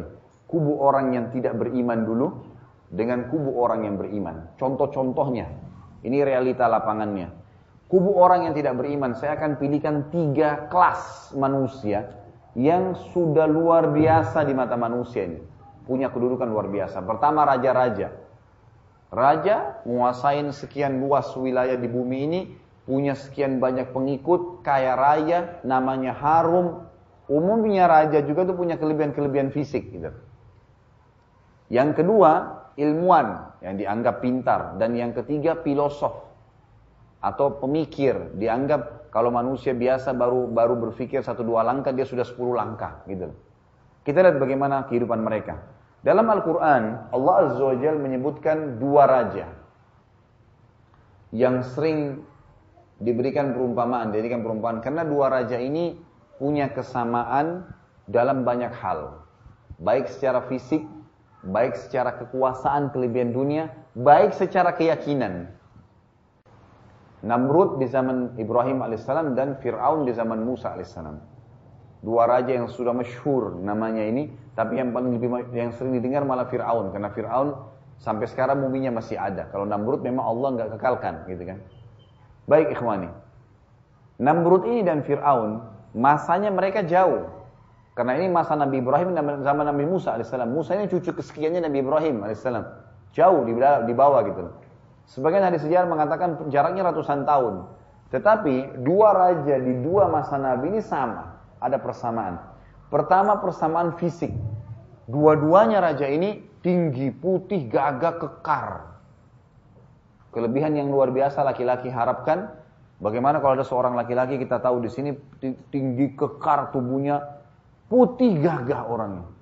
Sempurna secara fisik. Keturunannya banyak. Orang biasa berbangga dengan keturunan yang banyak. Kaya raya. Tidak ada yang kalahin kekayaannya pada saat itu. Kekuasaannya menguasai seluruh dunia. Setengah dunia, maaf. Menguasai setengah dunia. Namrud itu ibu kotanya di Babilonia, seluruh Asia dulu di bawah kekuasaannya, setengah dunia. Rusia, Afghanistan, Irak, semua Cina, sampai kita Indonesia mungkin zaman Namrud semua dikuasai sama dia. Fir'aun sama juga, setengah dunia yang lain. Berapa ratus tahun kemudian datang lagi orang yang mirip Namrud nih, namanya Fir'aun. Tinggal ibu kotanya Mesir, seluruh Afrika dan Eropa, ya, itu dikuasai sama dia, setengah dunia dikuasai. Dan yang luar biasa, yang kelima pasukan perangnya nggak pernah kalah. Bayangin nih. Udah gagah, kaya, raja, keturunannya banyak, gitu kan? Kekuasaannya setengah dunia. Kata para ulama menjabarkan tentang kekuatan 2 raja ini, tidak ada raja yang menguasai dunia seperti mereka ini. Yang dari raja-raja kafir ya, kita bicara raja kafir, kita tidak bicara raja beriman. Karena orang-orang yang beriman tentu ada Dzulqarnain, ada Sulaiman, ada dan ada banyak dalam masa kejayaan Islam juga ada. seperti dinasti Abbasiyah, dinasti Utsmaniyah itu banyak yang menguasai setengah dunia gitu kan. Tapi ini kita bicara orang-orang kafirnya. Baik, kelebihan-kelebihan ini ikhwan yang mendorong mereka ya kan, dengan godaan syaitan bukan hanya menolak ada Tuhan namanya Allah, tetapi mereka mengaku Tuhan. Nah, kelebihan tadi mendongkrak mereka untuk itu. Sudah saya Tuhan. Dan yang luar biasanya ini tambahan poin yang keenam kelebihan mereka, kaumnya mengiyakan.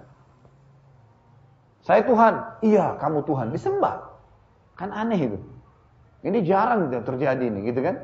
Ada orang yang mengaku sesuatu bisa diakui bisa enggak.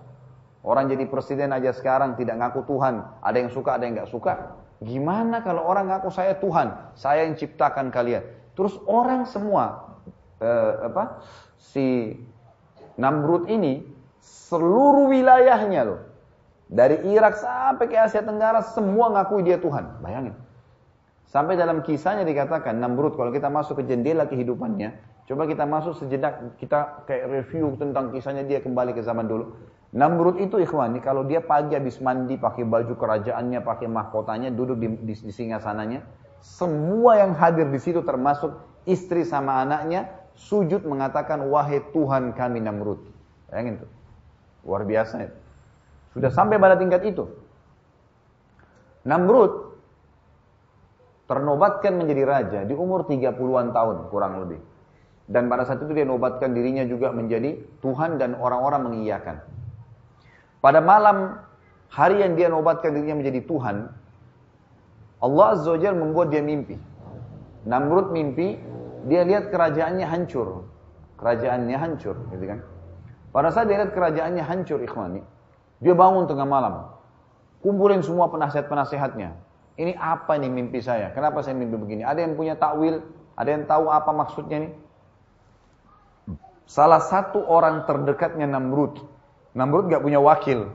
Gak kayak kalau presiden punya wakil presiden, raja gak ada wakilnya, gitu kan? Jadi dia tidak ada wakil pada saat itu. Tapi orang yang terdekat dengan dia, ada satu orang bernama Azar. Azar ini orang yang sangat dekat, karena Azar ini adalah ahli membuat patung. Ahli membuat patung. Jadi Namrud ini kalau dia mau suruh masyarakat tertentu, misal dia tinggal di Jakarta nih, yang di Solo, yang di Surabaya, dia kan gak bisa jangkau. Maka dia suruh si Azar buat patungnya, dia kirim ke sana. Cukup sujud sama patungnya berarti sudah sujud sama dia gitu. Maka Azar ini punya kedudukan tinggi. Azar ini ikhwani adalah ayahnya Ibrahim alaihissalam. Ini tangan kanannya si Namrud nih. Malam itu tuh dia bangun, dia bilang, saya mimpi begini nih. Ada salah satu penasihatnya bilang, kalau begitu, wahai Tuhan Namrud, malam ini telah lahir di wilayah Babilonia, anak laki-laki yang akan menghancurkan kerajaan Anda nanti. Tiba-tiba Namrud waktu tangkap instruksi itu dalam kondisi dia ketakutan, dia mengeluarkan instruksi yang aneh. Dia bilang, kalau begitu semua anak laki-laki yang lahir malam ini, waktu dia terima informasi ini maksud saya, maka dia keluarkan instruksi yang aneh, dia bilang, kalau semua anak laki-laki yang lahir malam ini dibunuh. Dan waktu itu kebetulan Ibrahim alaihissalam lahir.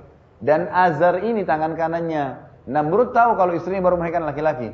Dan pasti berarti kena hukum, harus dibunuh. Dia pun segera pulang ke rumahnya, dia sampaikan sama istrinya, selamatkan Ibrahim nih.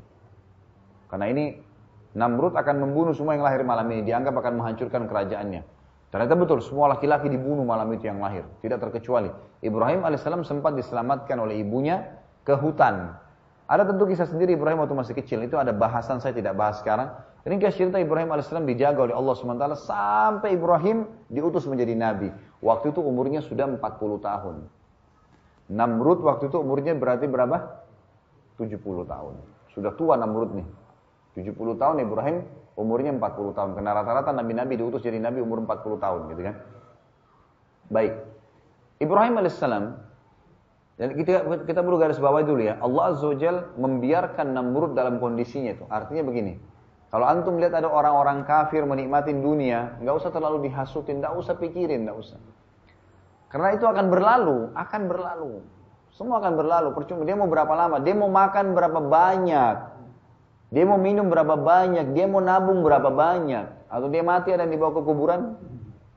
Nah, kain, nggak kereta kencananya, nggak cetas bermereknya, nggak mobilnya, nggak ada wala istrinya, wala anaknya, nggak ada yang ikut ke kuburan, nggak ada yang masuk ke liang lahat maksud saya, gitu kan? Maka yang terjadi ikhwani, Allah Azza wa Jalla membiarkan Namrud sudah 40 tahun dia mengaku Tuhan dan diikuti. Peringatan Allah Azza wa Jalla 40 tahun itu datang sama dia. Ada fenomena alam, ada ini, supaya dia kembali ke Allah, tapi dia tidak sadari itu. Sampai Allah mutus Ibrahim alaihissalam. Ibrahim alaihissalam enggak main-main nih waktu diutus. Dan ingat Allah SWT memuji Ibrahim sendiri. A'udzubillahi minasyaitonirrajim. Inna Ibrahima kana ummah, kata Allah. Ibrahim itu satu orang tapi seperti satu umat. Luar biasa. Begitu diutus enggak main-main nih. Apa yang Ibrahim lakukan alaihissalam? Baru diutus, Allah suruh masuk ke Babilonia, dia masuk. Begitu masuk, yang pertama Ibrahim alaihissalam lakukan adalah mendatangi tempat ibadahnya mereka. Ada kuil besar, tempat mereka menyembah, selalu kasih sesajen. Di dalamnya itu besar sekali, ada patung Namrud di ujung sana, besar. Di kiri kanan patung-patung yang Namrud suruh buat. Misalnya patung harimau, patung burung, patung apalah dibuat sama dia. Tidak disebutkan kepada kita bentuk-bentuknya, tapi ada patung Namrud memang di situ. Di sini ikhwani, orang masuk, itu datang minta-minta, mohon-mohon, keselamatan, minta apa, kasih sesajen. Sesajen itu pun mereka tidak berani taruh langsung di depannya Tuhan mereka yang mereka anggap Tuhan itu. Karena bagi Namrud Tuhan induknya, ini semua Tuhan-Tuhan yang lain nih, yang Namrud tunjuk. Jadi mereka ada dewa lah istilahnya, ada dewa penyelamat, ada dewa hujan, ada dewa ini, ada dewa penyakit. Jadi kalau sakit minta sama dewa ini, kalau mau hujan minta sama dewa ini, ada dewa-dewanya. Dan yang kalau mereka kasih sesajen, mereka nggak berani taruh langsung. Mereka anggap kalau taruh langsung, apalagi kesentuh sama Tuhannya, kualat sudah. Bisa cacat, bisa tiba-tiba hancur hidupnya. Maka yang bisa taruh itu hanya penjaga kuil saja. Jadi penjaga kuil dikasih, penjaga dikasih di situ, ditaruh. Dan subhanallah, yang ditaruh makanan, minuman sampai sekarang. Sebagian orang Muslim juga melakukan, semoga Allah kasih hidayah. Itu nggak ada manfaatnya sama sekali, sama sekali gitu. Saya kemarin ke Aceh diundang tablik akbar. Saya tanya, apa sih penyebabnya antum ini bisa kena tsunami? Apa sebabnya? Yang saya tahu ikhwani, saya bilang, penyebabnya itu harus musibah itu kalau datang seperti itu mengumum, itu kan ada dosa yang merata. Apa sih dosa yang antum lakukan? Saya mau tanya, kebetulan saya ke satu kabupaten namanya Melabu. Melabu ini menurut ikhwah di situ ini yang paling parah waktu tsunami. Apa akhi? Oh, waktu itu salah satu ikhwah yang bilang, waktu itu kebetulan sedikit, nanti saya kembali ke Namrud ya. Dia bilang waktu itu kebetulan sudah pas mau tsunami Desember tuh. Menjelang tahun baru, itu sampai pada tingkat masyarakat asli daerah sini, itu udah berani striptis di pinggir pantai. Telanjang. Hah, saya sampai kaget, emang begitu? Iya. Dan orang semua menjadikan sebagai tontonan. Masyarakat asli muslim bisa buat seperti itu. Bagaimana Allah nggak lipat tuh sekalian gitu kan. Ini merata semuanya. Apa yang lain akhi? Di sini selalu mereka, kalau Ramadan, mereka berhenti memancing biasanya. Nelayan, karena pinggir pantai. Gitu kan? Dan kalau habis lebaran Idul Fitri, sebelum mereka menurunkan kapal-kapal mereka, mereka memberikan sesajen. Taruh makanan, ayam goreng lah, buah lah, segala di batang pisang, diteburin di laut. Bukan karena Allah ya. Ini Allah nggak pernah perintah, kalau Allah kan mungkin dia kasih makan orang susah. Gitu kan? Kasih orang miskin, gitu kan? Ibnu Abbas berkata, saya kalau merasa punya masalah maka saya bersedekah supaya Allah keluarkan saya dari masalah. Itu lain, ini enggak buat dewa laut supaya enggak diganggu kapalnya. Keyakinan yang sudah bukan kayak Muslim, dan itu merata semua masyarakat lakukan. Sampai dia bilang, kadang-kadang kami ketawa Ustaz, setelah kami paham sunnah ini kami jadi ketawa karena di pinggir laut, jadi ini akan lewat nih. Di sebelah sana itu ada anak-anak kecil yang nunggu sesajen itu. Jadi pada saat lewat diambilin ayamnya, diambilin buahnya, dan orang-orang ini tahu. Orang ini tahu, sesanya diambil di sana, dibiarin. Subhanallah, gitu kan? Merata tuh masalahnya. Maka kita kembali ke masalah-masalah dulu nih. Kita lihat histori kehidupan manusia ada, belajar dari sejarah ikhwani. Ternyata salah satu perbuatan yang paling mendasar orang kufur kepada Allah, sesajen yang salah nih, gitu kan? Diberikan kepada selain Allah Subhanahu wa taala. Maka pemilik sesajen taruh di situ tuh, yang penjaga kuilnya taruh. Enggak, mereka enggak buat apa-apa, cuma ditaruh dibiarin sampai rusak. Kalau rusak mereka anggap Tuhannya sudah terima. Enggak dimakan. Subhanallah. Ibrahim alaihissalam datang waktu itu. Apa yang beliau lakukan? Beliau datangin patung itu di depannya kaumnya. Kebetulan waktu itu patung-patung ini ada di tempat agak tinggi, jadi harus orang naik ke atas untuk taruh sesajen, gitu kan. Ibrahim AS naik ke atas itu, orang lagi banyak ngumpul nih. Naik ke atas, tanpa ngomong, tanpa apa, mengambil satu buah apel di situ yang ada, di sesajen tuh. Sama Ibrahim digigit langsung, di depan mereka. Ini mustahil terjadi bagi masyarakat Babilonia waktu itu. Masyarakat Babilonia mustahil lakukan ini. Sentuh Tuhannya aja dianggap kualat, ini ngambil sesajen. Berani luar biasa nih. Menurut mereka, sama Ibrahim diambil, dimakan, digigit. Lalu Ibrahim balik ke arah patung itu bilang, wahai yang dianggap Tuhan oleh masyarakat Babilonia, kau tidak marah saya ambil apelmu? Kira-kira patung nyaut gak? Diulangi lagi, wahai yang dianggap Tuhan oleh masyarakat Babilonia, kau gak marah saya ambil apelmu? Supaya orang dengar sengaja, orang pada dengar semua nih. Orang mulai lihat ini aneh perilakunya, belum pernah, berpuluh tahun nih masalahnya. Lalu kata Ibrahim yang ketiga kali, wahai yang dianggap Tuhan oleh masyarakat Babilonia, gitu kan. Kau tidak marah saya ambil apelmu? Tentu tidak ada sautan kan? Sama Ibrahim dibuang tuh di mulutnya. Beliau tidak makan memang, bukan tujuannya makan gitu kan. Beliau buang gigitan itu, lalu beliau ambil apelnya, dilempar ke patungnya. Kena mukanya patung, sengaja dilempar, kena mukanya, jatuh apel itu. Jelas nggak bisa apa-apain patung kan? Dia bilang, wahai Tuhannya Babilonia, kau gak marah, gak bisa lawan saya lempar mukamu nih. Gitu kan. Ada sautan. Lalu Ibrahim AS pindah ke patung yang sebelah. Dewa yang lain lagi nih. Sama, dilakukan, dilemparin. Gak ada, kau gak nyaut, kamu gak nyaut, kamu gak nyaut. Semua dikelilingi. Sampai Namrud pun patung yang besar didatangin. Dilemparin mukanya sama Ibrahim AS. Ini orang-orang ini nyaksikan semua, dan malam itu malam mereka beribadah. Lalu Ibrahim AS sudah kelilingin semua, tidak tertinggal satu pun. Lalu Ibrahim mengatakan, wahai kaum, apa yang kalian sembah ini? Patung yang kalian pahat sendiri, kalian anggap Tuhan. Tuhan kalian Allah yang menciptakan langit dan bumi. Maka orang diam pada saat itu. Kata Ibrahim, kalau kalian tidak mau meninggalkan Tuhan-Tuhan ini, saya akan buat tipu muslihat buat Tuhan-Tuhan kalian. Mereka masih belum tangkap Ibrahim mau buat apa nih. Dan Ibrahim ini tidak dikenal di situ. Dia tinggal dari luar Babilonia, besar di hutan gitu kan. Maka yang terjadi ikhwani, orang semua bubar udah. Orang gak pedulikan Ibrahim. Tapi mereka pulang berpikir. Ibrahim AS turun dari kuil itu ke rumahnya, ngambil kampak. Ini orang sudah bubar semua, Ibrahim baru sampai lagi. Penjaga kuil lihat, Ibrahim bawa kampak. Penjaga kuil ini sudah ketakutan. Dia sendiri sudah punya sebuah pemahaman, ini Tuhan. Tuhan itu disentuh aja sudah kualat gitu kan. Ini Ibrahim bawa kampak, dia takut dilihat dari luar pintu. Sama Ibrahim naik, ditebasin kepalanya patung yang ini tangannya dipotong, ini kakinya dipotong. Semua dihancurin sama dia kecuali satu, patungnya Namrud yang paling besar. Sama Ibrahim kepalanya ditaruh, tangannya ditaruh, gantung-gantungin di situ. Terus kampaknya diselipin di tangannya patungnya Namrud. Udah ini hancur semua nih, berantakan kuil itu, gitu kan? Maka pulanglah Ibrahim, keluar dari situ. Besok pagi mereka mau sembah lagi. Lihat Tuhannya semua berantakan. Dalam Al-Quran mereka mengatakan, man fa'ala bi'alihatina, siapa yang buat pada Tuhan kami seperti ini.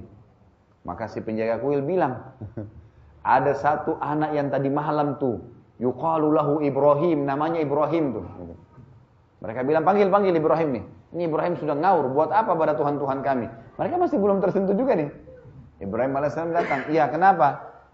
Mereka bilang, hai Ibrahim, a'anta fa'alta hadza bi'alihatina ya Ibrahim. Kau buat ini pada Tuhan kami, Ibrahim. Kata Ibrahim apa? Bal fa'alahu kabiruhum hadza. Fas'aluhu in kanu yantikun. Kenapa tanya saya? Yang pegang kampak siapa? Gitu kan. Itu kan kampak di tangannya yang besar tuh. Tanya dia kalau dia bisa ngomong gitu. Maka Allah mengatakan, faraju ila anfusim. Mereka hanya kembali ke diri mereka sendiri. Kalau mereka saling ngomong, kayaknya bener nih orang ini nih, gitu kan. Kita yang salah nih. Di kampak-kampakin tidak bisa melawan. Ngapain kita sembah gitu kan. Tapi ada satu orang, syaitan masih menghiasi subhanallah perbuatan mereka. Gitu kan. Satu orang yang bilang, kita harus lapor kepada Tuhan besar kita, Namrud. Ibrahim bilang, gak usah ngelapor, saya ke sana. Pas masih pagi nih, Ibrahim ke istananya Namrud. Nah Namrud ini punya tradisi tadi saya bilang ikhwan. Kalau pagi dia sudah mandi, sudah segala pakai baju istananya, kerajaannya. Keluar, dibuka tabirnya, semua orang sujud. Ngaku, wahai Tuhan Agung Namrud. Ibrahim AS masuk ke istana bersama dengan orang-orang lainnya. Begitu Namrud kelihatan, orang semua sujud. Ibrahim berdiri sendiri. Namrud lihat, pertama kali 40 tahun ada orang tidak sujud dengan dia. Dia tanya, siapa kamu ini? Kenapa kau tidak sujud? Ibrahim AS Nabi, tahu. Dan Allah perintahkan memang sudah harus dihancurin nih keyakinannya Namrud. Dia bilang, wahai Namrud, bukan lagi Tuhan, bukan raja, bukan yang mulia, dipanggil namanya, wahai Namrud, tambah kaget Namrud gitu kan. Wahai Namrud, dari mana kamu mengaku sebagai Tuhan? Kamu tuh manusia biasa seperti saya. Orang semua dengar nih. Kamu manusia, kamu punya dua mata, saya punya dua mata. Kamu punya dua tangan, punya dua kaki, saya juga sama. Kamu juga kamu juga lapar, kamu makan, kamu juga haus, kamu minum, dan kamu seperti saya, lahir dari rahim seorang ibu kok. Kamu bayi, anak-anak, remaja, tua seperti kamu, dan kau akan mati, wahai Namrud. Begituin. Yang menciptakan kamu, saya, dan semua ini adalah Allah. Allah itu menghidupkan dan mematikan. Namrud waktu itu terpukul. Tapi dia nggak mau tunjukkan kekalahannya di depan para pengikutnya. Lalu dia mengatakan, wahai Ibrahim, kalau kau bilang Tuhanmu itu bisa menghidupkan dan mematikan, saya juga bisa. Saya punya bukti. Kau mau buktinya? Kata Ibrahim, tentu saja. Buktikan. Dia bilang sama pengawalnya di pintu istana, tangkap tuh dua orang di pinggir jalan yang lagi lewat. Ada dua orang lewat, datang laki-laki ditangkap. Kata Namrud, satu bunuh, satu biarin pergi. Yang satu yang biarin pergi kasih hadiah, kasih apapun yang dia mau. Maka satu dibunuh, satu dibiarin pergi. Kata Namrud, lihat saya mematikan, saya juga menghidupkan. Tentu ini kebodohan ikhwani ya. Karena orang yang disuruh pergi sudah hidup sebelumnya kan. Tapi begitu kebodohan dia. Secara manusiawi dia menganggap tidak mungkin salah gitu. Dan yang mati sudah sunnatullah, ditusuk mati. Sudah selesai memang. Lalu Jibril AS datang mengatakan kepada Ibrahim, ini orang sudah tidak bisa dibantu. Tidak bisa lagi dimain-mainin gitu loh. Dia kalau dikasih fakta lapangan bumi ini, dia akan cari terus alasan tuh. Kata Jibril AS, Tuhan mau menyuruh kamu tantang dia di langit. Kata Ibrahim, wahai Namrud, Tuhanku dan Tuhanmu. Bukan cuma Tuhanku, dia bilang, memang ngajak Namrud terus sadar. Dan Tuhanmu, serta Tuhan segala sesuatunya, setiap hari memindahkan matahari dari timur, menerbenamkan di barat. Apa kau bisa? Ini dari selangit nih sekarang. Apa kata Allah? Fabuhital ladzi kafar. Terdiam orang kafir itu. Mau nyaut apa? Bisa didatangin matahari sama dia? Nggak bisa. Sudah jauh di atas nih. Ini tiap hari fenomena alam. Bisa nggak? Nggak bisa. Dia merasa terpukul nih. Dia bilang sama pengawalnya, tangkap nih orang. Penjarain. Ibrahim dipenjara. Dia langsung segera. Ini pertemuan khusus sama pengawal-pengawalnya. Ini saya mau bunuh Ibrahim. Harus mati. Tapi jangan mati biasa. Kalau cuma tebas lehernya, tusuk udah biasa. Itu cincang-cincang udah biasa dilakukan. Saya mau mati yang spektakuler. Yang luar biasa. Orang-orang tidak berani lagi membantah ketuhanan saya. Musyawarah. Sampai akhirnya ketemu cara membunuh yang paling menyedihkan adalah membakar. Orang kalau dibakar, lama matinya dan berteriak-teriak. Kesakitan. Sekuat apapun manusia kalau kena api berteriak. Gitu kan. Nggak mungkin kulitnya terbakar. Kalau kulitnya pun terbakar, masih ada lagi dagingnya, masih ada tulangnya. Sampai dia mati. Gitu. Itu bahaya. Namrud bilang, pemikiran yang bagus. Buat api. Sebesar apapun. Dibuatlah api pada saat itu setinggi istananya Namrud. Namrud ini istananya 3-40 siku, 40 kaki. Jadi 20 meter lah ya. Api sebesar itu. Sebesar masjid ini saja sudah cukup membakar semua kita di masjid ini. Apalagi kalau sebesar itu gitu kan. Untuk makan satu orang karena dendamnya sama Ibrahim AS. Buatlah biaya yang besar, dibuat tumpuhan api yang besar di lapangan depan istananya Namrud. Dibuat tembok yang tinggi supaya kelihatan dari jauh, di atasnya ada tumpuan, dibuat api yang besar, luar biasa. Waktu selesai sudah dibakar, kata Namrud, keluarkan Ibrahim, buka bajunya, lempar ke dalam api. Baiklah, makanya dalam hadis Bukhari dikatakan, kata Nabi SAW, manusia yang pertama diberikan pakaian pada saat dibangkitkan hari kiamat adalah Ibrahim AS. Karena sebagian ulama hadis di sini tidak dijelaskan oleh Nabi SAW kenapa, tapi sebagian ulama hadis bilang karena Ibrahim waktu mau dibakar di api, dibuka bajunya oleh Namrud. Jadi Allah hormati dia dengan itu. Alaihissalatu wassalam. Yang kasih cerita adalah Ibrahim alaihissalam ini, waktu mau dilemparkan ke dalam api, seluruh masyarakat Babilonia, jutaan pasang mata ikhwani menyaksikan itu. Ibrahim alaihissalam waktu mau dilempar, dalam salah satu riwayat yang sahih disebutkan, Jibril alaihissalam datang. Jibril berkata, wahai Ibrahim, Tuhanmu telah mengutusku. Kau bisa minta apa saja dengan aku. Kau minta aku matikan Namrud, aku matikan. Kau minta aku padamkan api, aku padamkan api. Kau minta masyarakat Babilonia, aku hancurin. Tinggal minta saja. Kata Ibrahim apa? Ini sebab pujiannya Allah. Inna Ibrahim kana ummah. Ibrahim itu seperti satu umat. Dia bilang, wahai Jibril, kalau kepadamu saya enggak butuh, tapi kalau kepada Allah saya butuh. Jibril ditolak. Luar biasa. Kalau padamu saya enggak butuh, tapi kalau sama Allah saya minta. Maka dia berdoa, ya Allah, zat yang telah aku yakini keberadaannya secara gaib. Enggak kelihatan, Ibrahim sendiri tidak pernah lihat. Gitu kan? Nanti kan kita jelaskan tuh, semua nabi-nabi enggak ada yang pernah lihat Allah Azza wa Jalla. Enggak pernah kelihatan. Nanti kan kita jelaskan panjang lebar. Yang jelas, zat yang aku imani secara gaib, tidak aku tampakkan, tidak aku lihat, gitu kan?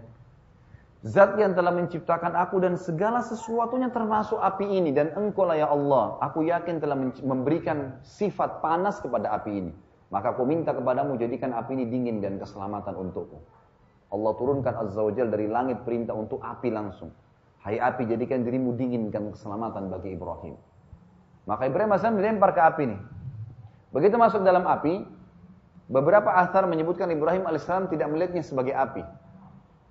Sebuah taman, ada macam-macam lah dikasih di dalamnya, makanan, minuman, dan seterusnya. Pokoknya Ibrahim AS santai-santai aja dalam api. Orang di luar ini lihatnya ini api. Tapi ada satu kejadian unik di sini. Waktu Ibrahim AS dilempar ke dalam api, waktu kesentuh api, sekuat apapun manusia pasti menjerit kan. Ini gak ada jeritan, gak ada suara, gak ada teriakan. Dan ada satu perintah di sini, instruksi dari Allah Azza wa Jalla kepada Ibrahim AS, itu untuk menggerak-gerakkan tubuhnya. Jadi Ibrahim AS itu gerak-gerakin tubuhnya waktu dia lagi dilempar tuh. Itu saja instruksinya. Dan kita perlu tahu ya, banyak nabi-nabi alaihimussalatu wassalam pada saat Allah perintahkan, mereka tidak tahu apa yang akan terjadi setelahnya. Mereka cuma menjalankan instruksi. Selebihnya itu haknya Allah. Dan mereka karena beriman sama Allah, jalanin. Pokoknya Allah bilang A, B, B. Lakukan, tidak. Begitu. Dan ini sifat orang beriman, ikhwan. Perhatikan. Apa yang Allah perintahkan, kerjain dulu. Ada hikmah, ada urusan. Pokoknya Allah perintahin. Itu iman kepada Allah. Itu polanya. Ibrahim AS cuma dibilang, disuruh pada saat itu masuk ke dalam api. Udah lemparin, disetujuin sama Ibrahim AS. Sisanya Allah jadikan sebagai kebun yang enak, makanan, minuman, dan segalanya. Dan di sini disuruh gerak-gerakan tubuhnya. Ibrahim gerak-gerakin. Begitu masuk dalam api, ini gerak-gerakin ini bagi orang mungkin sederhana ya. Tapi ternyata besar. Waktu masuk ke dalam api, gak ada teriakan, gak ada jeritan, gak ada suara. Namrud dan seluruh orang Babilonia bingung. Belum pernah ada manusia dilempar ke api gak teriak. Gitu kan? Ini baru Ibrahim. Orang semua bingung, apa yang sedang terjadi. Namrud juga meletakkan di sekitar api prajurit-prajurit pilihannya. Kalau Ibrahim mau lari, didorong lagi ke dalam. Tujuannya begitu, karena bencinya sama Ibrahim AS.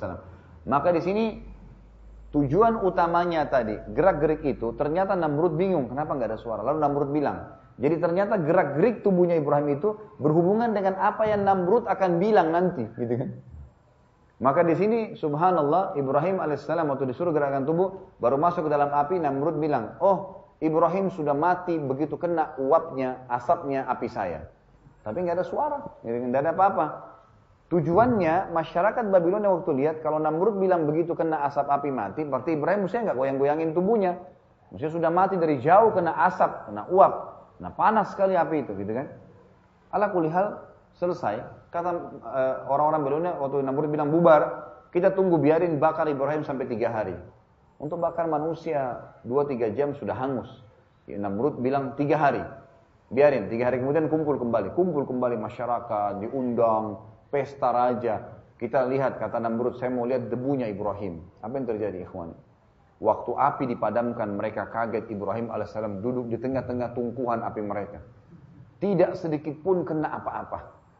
Pada saat itu datang lagi instruksi sederhana dari Jibril AS. Allah berikan, wahai Ibrahim, Tuhanmu kirim salam, kamu disuruh berdiri dan pulang ke rumahmu. Itu saja.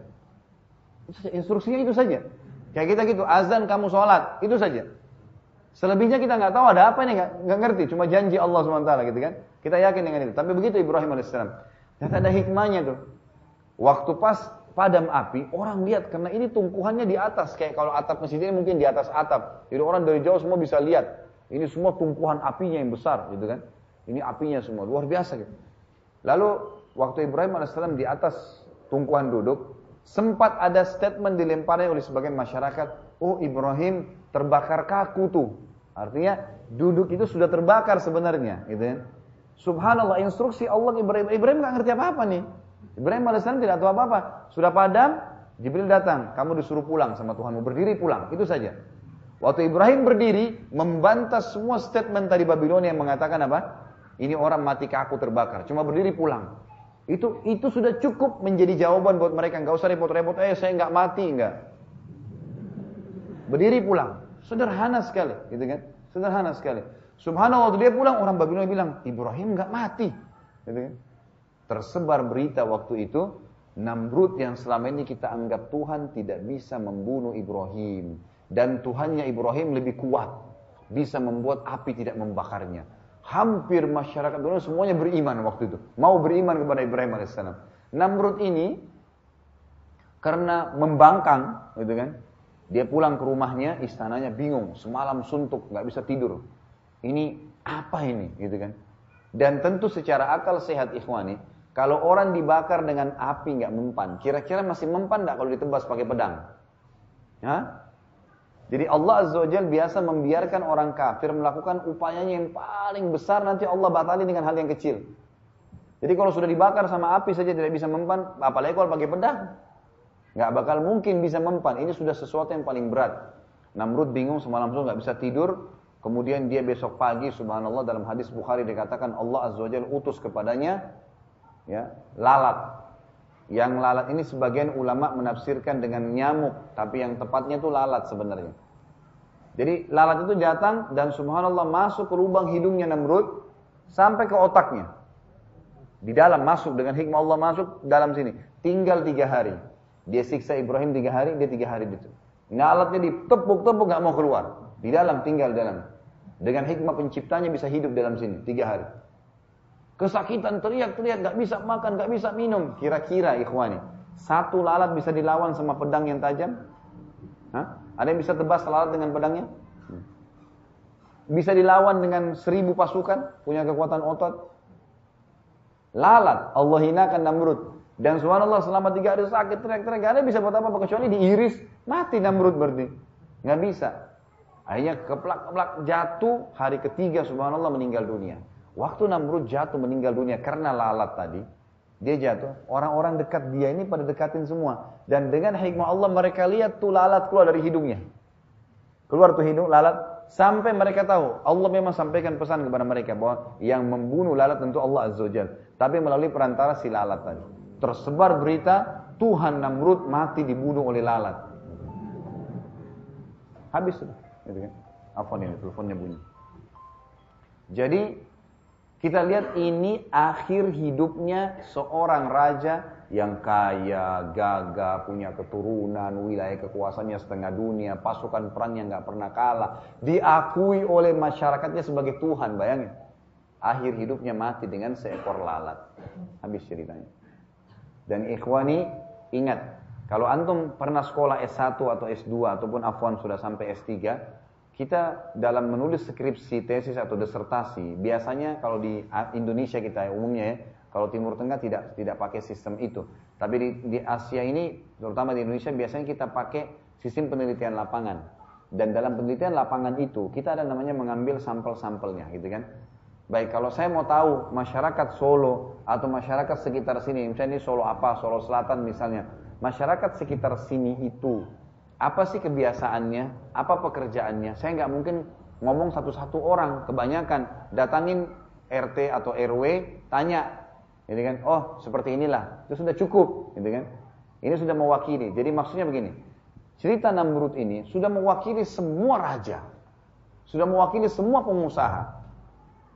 Tidak semua orang minum khamar ikhwani, meninggal, itu badannya meletup-meletup, rusak kulitnya, enggak semua. Tapi Allah datangkan kadang-kadang satu orang saja, ketemu busuk badannya, rusak badannya. Itu sudah jadi, itu contoh, Allah bilang begini loh orang kalau mati khamar, tapi enggak semuanya. Kalau semua orang begitu, enggak ada lagi orang yang jahat. Allah memang mau uji, ini buruk, ini jahat, liyabluwakum ayyukum ahsanu amala. Allah mau uji mana yang baik, mana yang buruk, gitu kan. Ini dijanjikan dengan janji-janji positif, surga, pengampunan, rahmat, rezeki, dan seterusnya. Ini dijanjikan dengan azab, siksaan, penyakit, seterusnya masuk neraka. Ya. Ini diuji oleh Allah SWT. Begitulah semuanya. Gitu. Tidak semua orang meninggal yang beriman, beribadah, badannya wangi. Enggak. Tapi ada jenazah orang yang meninggal beriman wangi. Ada yang senyum. Cukup, oh berarti begitu semua tuh nanti. Sudah begitu. Jadi walaupun itu orang beriman ditabrak kereta api kepalanya hancur, itu sudah nggak ada masalah. Tetap fenomenanya adalah dia bahagia. Itu kata kuncinya, gitu kan? Tidak berpengaruh lagi masalah fisik itu cuma simbolik. Itu contoh. Kita pindah sekarang ke raja kedua, Fir'aun. Fir'aun dan Musa alaihissalam. 10 tahun Nabi Musa alaihissalam berdakwah. Wahai Fir'aun, sadarlah, tidak mau. Bahkan Allah mengatakan kepada Musa dan Harun, ya, idhaba ila Fir'auna wa qula lahu qawlan layyina la'allahu yatadhakkara aw yakhsha. Kalian berdua pergi ke Fir'aun tuh. Fir'aunnya sudah ngaku Tuhan. Ngaku Tuhan, tantang Allah Subhanahu wa taala. Allah masih bilang kepada putusannya, wahai Musa dan Harun, pergilah ke dia dan ucapkan kepadanya qaulan layyina, perkataan baik, lembut, sadarkan dia. Siapa tahu dia mau sadar. Allah begitu ya, sebelum datang satu siksaan yang besar, itu datang lutupan-lutupan kecil dulu, peringatan dulu. Orang sebelum berzina, ikhwani, kalau ada orang mau berzina, itu peringatannya Allah datang apa? Tiba-tiba ada perasaan malu dulu. Malu ah, nggak enak, takut. Kalau dia lewatin itu, ah apa-apa, sembunyi-sembunyi misalnya. Pindah ke peringatan yang kedua, tiba-tiba kalau dia sudah menikah, pasangannya telepon. Tiba-tiba dilihat oleh temannya. Peringatan dari Allah supaya jangan sampai ke sana. Enggak, dilewati lagi sama dia. Enggak apa-apa sembunyi-sembunyi masuk hotel. Nanti tiba-tiba apa? Ada kebongkar berita apa? Terus sampai akhirnya enggak mau rubuh tuh hotel, mati gitu kan. Jadi peringatan Allah itu selalu begitu. Sebelum terjadi tsunami, ada letupan kecil, banjir. Sebelum longsor besar, longsor kecil. Enggak mau sadar, longsor lebih besar. Enggak mau sekalian, hancur gitu kan. Ini sudah diingatin berapa kali, nggak mau. Peringatan-peringatan datang, seperti itulah. Fir'aun ini diingatin, ikhwan. Nggak mau juga. Kita langsung ringkas saja. Dari 10 tahun, kalau tidak salah ini, mudah-mudahan saya benar ya. Kalau saya tangkapnya 10 tahun masa dakwanya Musa AS kepada Fir'aun. Ini bukan dari masa dia lahir, dia tinggal di rumah Fir'aun, tapi masa mulai dia berdakwah masuk ke Mesir. Musa AS mendakwai Fir'aun telah menolak. Terakhir ada kejadian, 3 fenomena kejadian besar yang peringatan terakhirnya Allah kepada Fir'aun sebelum ditenggelamkan.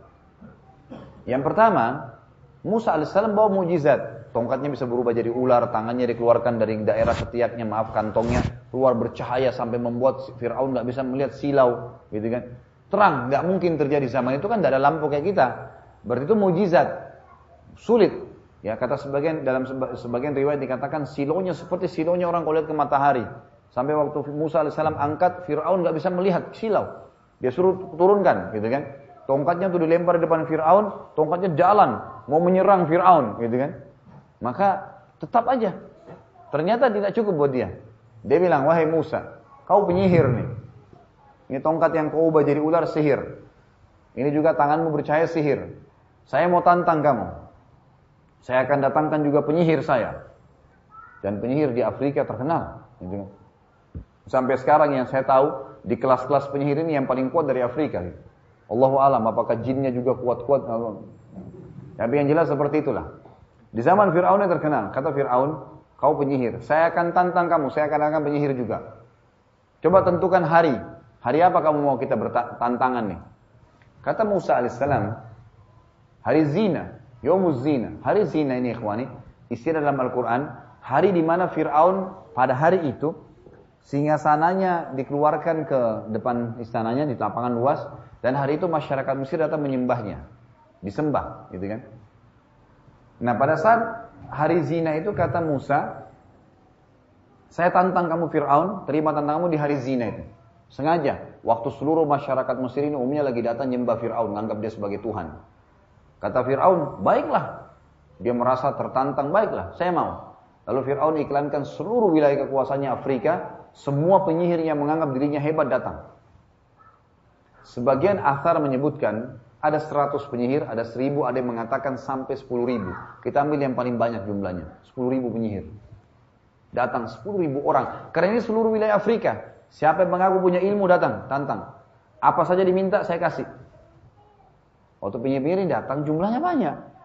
Mereka bilang kepada Fir'aun, apakah kami punya balasan? Ada nggak balasannya kalau kami menang nanti? Pertama mereka bilang begini, mana musuh kami? Kata Fir'aun, itu sana, Musa sama Harun berdua. Mereka bilang, itu 2 orang itu saja lawan kami. Nganggap remeh, ini jumlahnya banyak. Kita semua ini bersatu. Maksudnya, mereka nih, na'udzubillah. Mereka bilang, mereka bersatu semua. Maka kata Fir'aun, iya, bunuh aja dulu tuh duda. Apa yang kalian minta saya kasih. Pokoknya saya nggak mau lihat lagi orang ini hidup. Maka penyihir-penyihir ini sepakat. Baiklah kalau gitu. Kalau kita dikasih kedudukan, karena Fir'aun janjikan, kalau kalian menang, kalian punya kedudukan di sisi saya. Pokoknya jadi penasihat-penasihat, jadi menteri-menteri, lah perdana menteri sekarang gitu. Maka mereka sepakat nih, dan ini ikhwani, ilmu tertinggi dalam sihir. Subhanallah. Ya. Jadi antum jangan pernah menganggap hebat itu sihir itu. Ilmu tertingginya adalah kata Allah, yukhayyalu min sihrihim annaha tas'a. Mereka mengubah sebuah benda yang tidak bergerak seakan-akan bergerak. Itu saja. Jadi sihir itu dilempar, misalnya dilempar kayu nih, atau dilempar apa, berubah jadi bentuk yang bukan aslinya. Itu semua cuma itu, itu ilmu tertingginya. Kalau ada seseorang antum lihat lempar kayu jadi ular, antum dekatin bismillah, antum pegang berubah kembali jadi asalnya. Gitu kan? Dia langsung kembali jadi asalnya. Menyebut nama Allah saya sudah cukup. Ada teman saya di Jakarta perukia, dia cerita, nanti saya kembali ke sini ya, ingatkan ke masalah Fir'aun menantang penyihirin. Maka dia bilang, dia perukia kebetulan, sering kadang-kadang hadiri pengajian saya juga, sahabat dekat saya lah saya katakan, saya tidak katakan muridnya. Kemudian dia bilang, Ustaz saya lewat di atraksi masyarakat yang biasa orang jual-jual obat di pinggir malam-malam di pasar malam. Ini rupanya ada demo melihat ilmu kebal. Nah, potong tangannya enggak apa-apa, ini segala enggak apa-apa. Dia bilang, "Ana ini enggak ngerti, ana cuma lewat di situ kebetulan pasar malam, tidak tahu kalau ada ya, atraksi itu. Cuman sekedar lewat, mau lihat pasar malam orang jual-jual pakaian murah gitu. Begitu saya lewat," dia bilang, "begitu ana lewat di depannya, datang tuh orang-orangnya langsung. Bang, jangan ganggu, Bang." Gitu. Dia bilang, "Bang, jangan ganggu, Bang." "Loh, apa ini? Siapa kalian? Ganggu apa? Saya cuma lewat. Pokoknya tolong, instruksi dari dalam bilang jangan, itu yang lewat tuh jangan, kasih tahu bilang jangan ganggu." Ternyata setannya udah melapor tuh perukia tuh yang lewat. Bahaya nih, baca ayat bisa bahaya nih. Jadi cuma gitu, cuma lewat mereka tahu tuh, gitu kan. Dan pernah kejadian di Jakarta, kebetulan anak ini diruqyah oleh beliau. Teman saya ini, jazakallahu khair. Ada anak kecil rupanya pulang dari TPA, lewat di tukang-tukang obat begitu tuh. Rupanya dia lagi demo-demo potong-potong tangannya, si anak ini nggak sengaja. Waktu dia kaget, dia kagum, dia bilang Allahu Akbar, terpotong betul tangannya. Dia kena tulus baca Allahu Akbar, terpotong betul tangannya. Anak itu langsung disihir, gitu kan. Nah ditangani oleh teman saya nih, ditangani. Waktu ditangani, diobatin, ternyata jin yang ngomong. Ini dia sebutin Allahu Akbar waktu itu hari, jadi saya disuruh masuk ke badannya. Seperti itulah. Jadi sebenarnya, subhanallah ya, Allah tidak akan mungkin salah. Inna kaida syaitani kana dha'ifa. Syaitan itu sangat lemah, nggak punya kekuatan, asal dihadapkan dengan ayat-ayatnya Allah. Saya tidak bicara masalah ruqyah ikhwani, itu ada bahasan saya, itu bisa lihat di YouTube ada bahasan saya tentang ruqyah syariah. Tapi yang jelas di sini kita bahas masalah Fir'aun dengan penyihirnya. Penyihir ini lalu mengatakan, "Baiklah. Kita kumpul nih, kumpul semua penyihirnya. Kita langsung aja pakai ilmu pamungkas. Enggak usah terlalu lama. Ini cuma 2 orang. Ilmu mereka terakhir adalah tunjukkan kepada masyarakat kehebatan dan itu yang dijadikan sebagai tolok ukur supaya orang takut." Kalau antum nggak takut, antum nggak bisa kena, susah kenanya. Makanya kalau tempat-tempat dukun itu fenomena, tempat prakteknya pasti ada tengkorak, gelap. Harus antum takut dulu. Kalau antum nggak takut nggak bisa, dikena nggak bisa. Apalagi kalau kuat akidahnya nggak bisa kena, itu susah. Dia pun kena mental lagi. Itu kan apalagi antum jaga zikir pagi sore, sering baca Quran itu sudah berat bagi mereka itu. Kelas berat sudah susah. Ringkas cerita ikhwani. Maka mereka bilang kita langsung aja deh ilmu pamungkas. Masing-masing pegang tali. Antum bayangkan kalau kita tadi ambil jumlah tertinggi ya 10.000 orang penyihir, 10.000 tali dilempar ke tanah, disaksikan dengan jutaan mata masyarakat Mesir waktu itu yang datang menyembah Fir'aun. Dilempar, kata Allah, berubah menjadi ular, seperti bergerak. Tapi ingat, sihir gak bisa nyerang. Di sini ya, kalau dia mau begitu dia gak bisa nyerang. Kalau masalah jin masuk ke badan antum itu kalau kena sihir itu lain. Itu fenomena, itu bahasan lain. Tapi ini kalau dia lempar benda, gitu kan? Dia lempar benda maka itu tidak bisa menyerang. Setelah selesai, orang semua bersorak-sorak. Musa alaihissalam awalnya sempat khawatir. Tapi Allah mengatakan, "Jangan kau takut. La takhaf innaka antal a'la. Kamu pasti menang, hai Musa. Wa alqi ma fi yaminika talqafu ma sana'u, innama sana'u qaidu sayr wa la yaflihu as-sahru haitsu ata." Lempar apa yang di tangan kananmu, pasti akan mengalahkan semua yang mereka buat, karena yang mereka buat adalah perilaku sihir, dan penyihir tidak akan pernah bisa menang di depan ayat Allah. Ini sudah jelas. Maka Musa AS datang lempar tongkatnya. Ini rahasianya ikhwani, kenapa penyihir Fir'aun semuanya tidak terkecuali sujud kepada Allah. Apa sebabnya? Ini rahasianya. Waktu Musa AS lempar tongkatnya, berubah jadi ular besar. Dan ternyata ularnya Musa AS jalan dan memakan ular-ular mereka. Penyihir semua tahu ini bukan sihir, ini gak mungkin. Sihir itu paling tinggi berubah dan tidak bisa nyerang. Ini datang makan, dimakanin semuanya 10.000 tali, habis. Apa kata Allah? Fa'ulqiyas saharatu sujada, semuanya sujud. Ini gak mungkin salah itu. Amanna bi Rabbi Musa wa Harun. Qalu amanna bi Rabbi Musa, kami beriman kepada Tuhannya Musa dan Harun. Udah, ini gak mungkin sihir nih. Apa yang terjadi ikhwani? 10.000 penyihir Fir'aun kalah, tidak membuat Fir'aun mau beriman. Gak mau. Ini kejadian pertama. Bahkan Fir'aun mengancam semua penyihirnya, dia akan potong tangannya, akan potong kakinya, akan salib. Maka sempat Musa AS kumpul sama mereka. Bagaimana pada kalian akan dihukum nih? Mereka bilang, wahai Musa, sebelum kau datang, kami sudah disiksa sama Fir'aun nih. Sebelumnya memang kami sudah susah hidupnya. Sekarang kami sudah beriman pada Tuhan yang kau tunjukkan, untuk apa kami ikut sama dia? Dia bukan Tuhan. Akhirnya mereka tetap kokoh gitu kan, bertahan. Ada tentu cerita lagi kelanjutannya, tapi yang jelas ada beberapa penyihir yang dibunuh oleh Fir'aun. Tapi itu bukan bahasan kita. Kita masuk ke kejadian kedua. Allah uji Fir'aun lagi dengan kejadian yang besar. Lebih besar daripada kejadian tadi. Penyihirnya kalah, ternyata tidak cukup. Yang kedua ikhwani, ini berat nih. Allah Subhanahu wa ta'ala tahan air hujan di Mesir. Nggak ada hujan, kemarau. Dan pertama kali dalam sejarah Mesir waktu itunya ya, setelahnya pernah terjadi lagi tentunya, sungai Nil habis airnya, habis kering. Kita tahu kalau musim kemarau begini tuh turun kan air, ini habis kering. Sungai Nil itu sumber hidupnya masyarakat Mesir, nggak ada yang lain. Allah Subhanahu wa ta'ala dengan hikmahnya membuat terik, kering semua.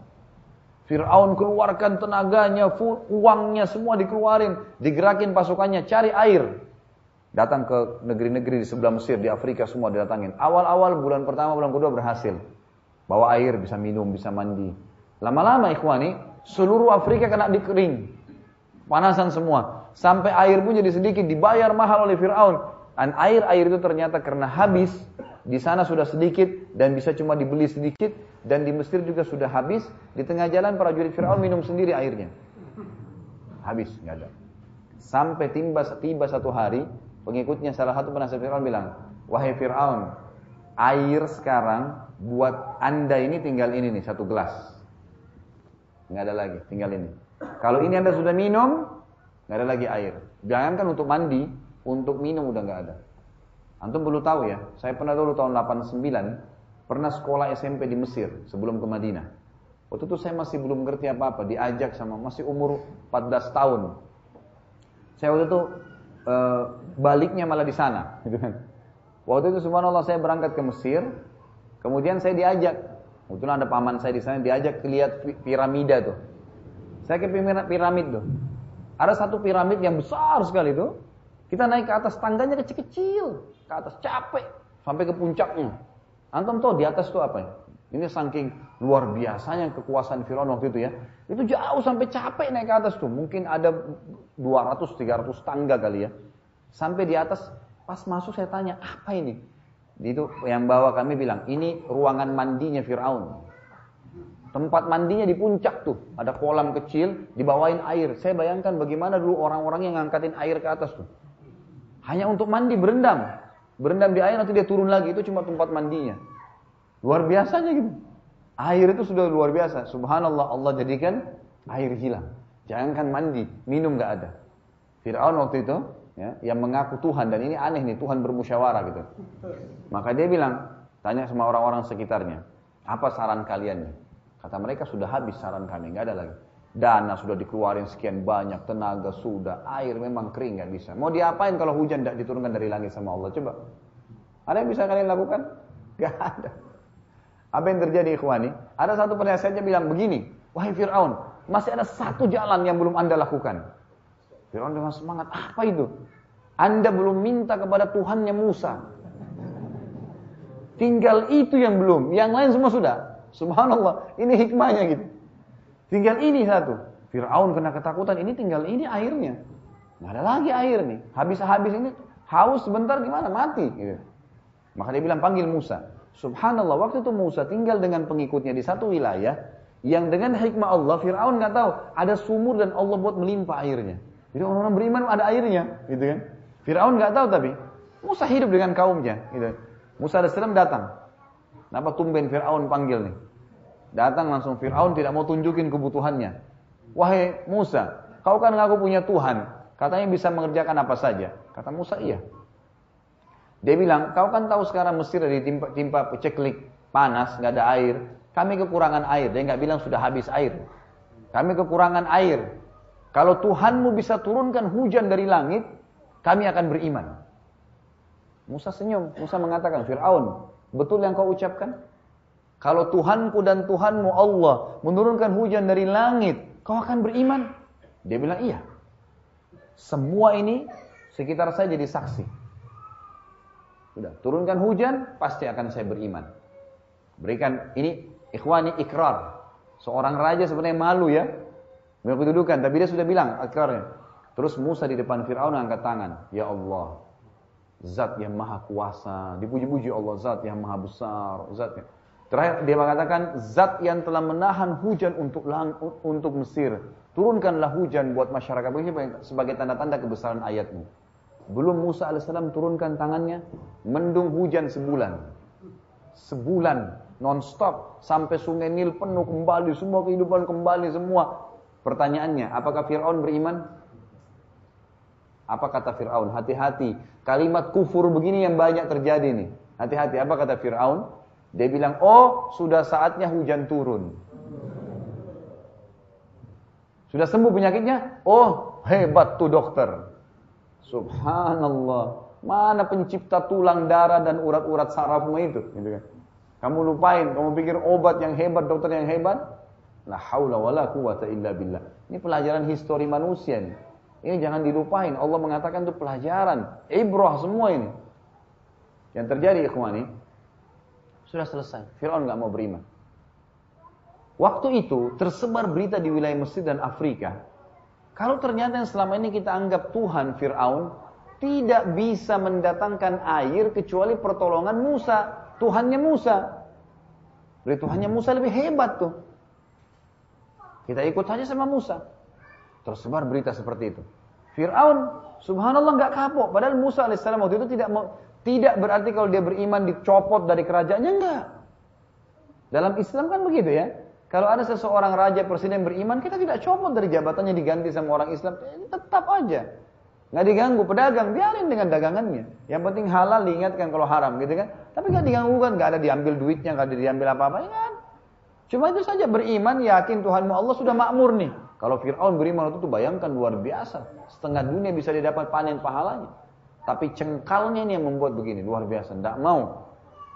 Yang terjadi ikhwani. Dia bilang tidak ada jalan lain. Ini fenomena yang ketiga nih. Yang terakhir. Tidak ada jalan lain nih. Musa harus dibunuh. Musa mau dibunuh. Apa salahnya Musa? Musa mengingatkan dia baik-baik. Tidak mau. Musa AS dengar Fir'aun. Waktu itu Fir'aun kerahkan seluruh kekuatannya. Kekuatan pilihannya. Ada pasukan khusus Fir'aun pakai itu. Kalau kayak kita mungkin Kopassus gitu kan. Itu khusus untuk pasukan inti sudah.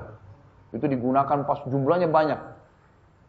Fir'aun bilang, saya mau bunuh Musa dengan tangan saya sendiri. Keluar semua pasukan intinya. Musa AS manusia biasa. Sama Nabi dapat terima wahyu. Ada wahyu beliau amalkan. Tidak ada wahyu beliau diam.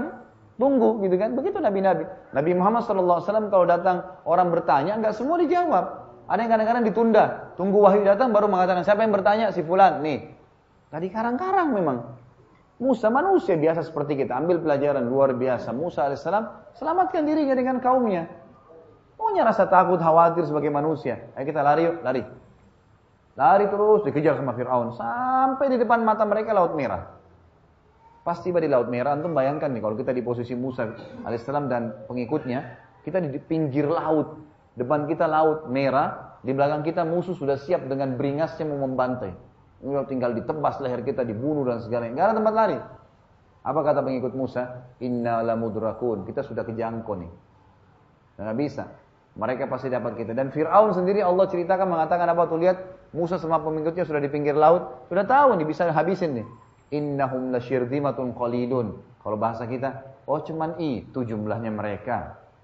Bantai aja udah gitu. Apa yang terjadi? Mereka bilang sama Musa alaihissalam, Bani Israel, innal mudrakun. Kita sudah ketangkap nih, pasti kita dibantai. Musa alaihissalam memberikan pelajaran kepada kita ikhwani. Makanya Nabi Musa sering disebutkan dalam Al-Qur'an. Dalam surah Qasas, surah Anbiya, diulang-ulangi kisah Nabi Musa AS. Karena luar biasanya Musa AS dengan polosnya menjalankan perintah Allah, selebihnya Allah yang jalankan. Ambil pelajaran.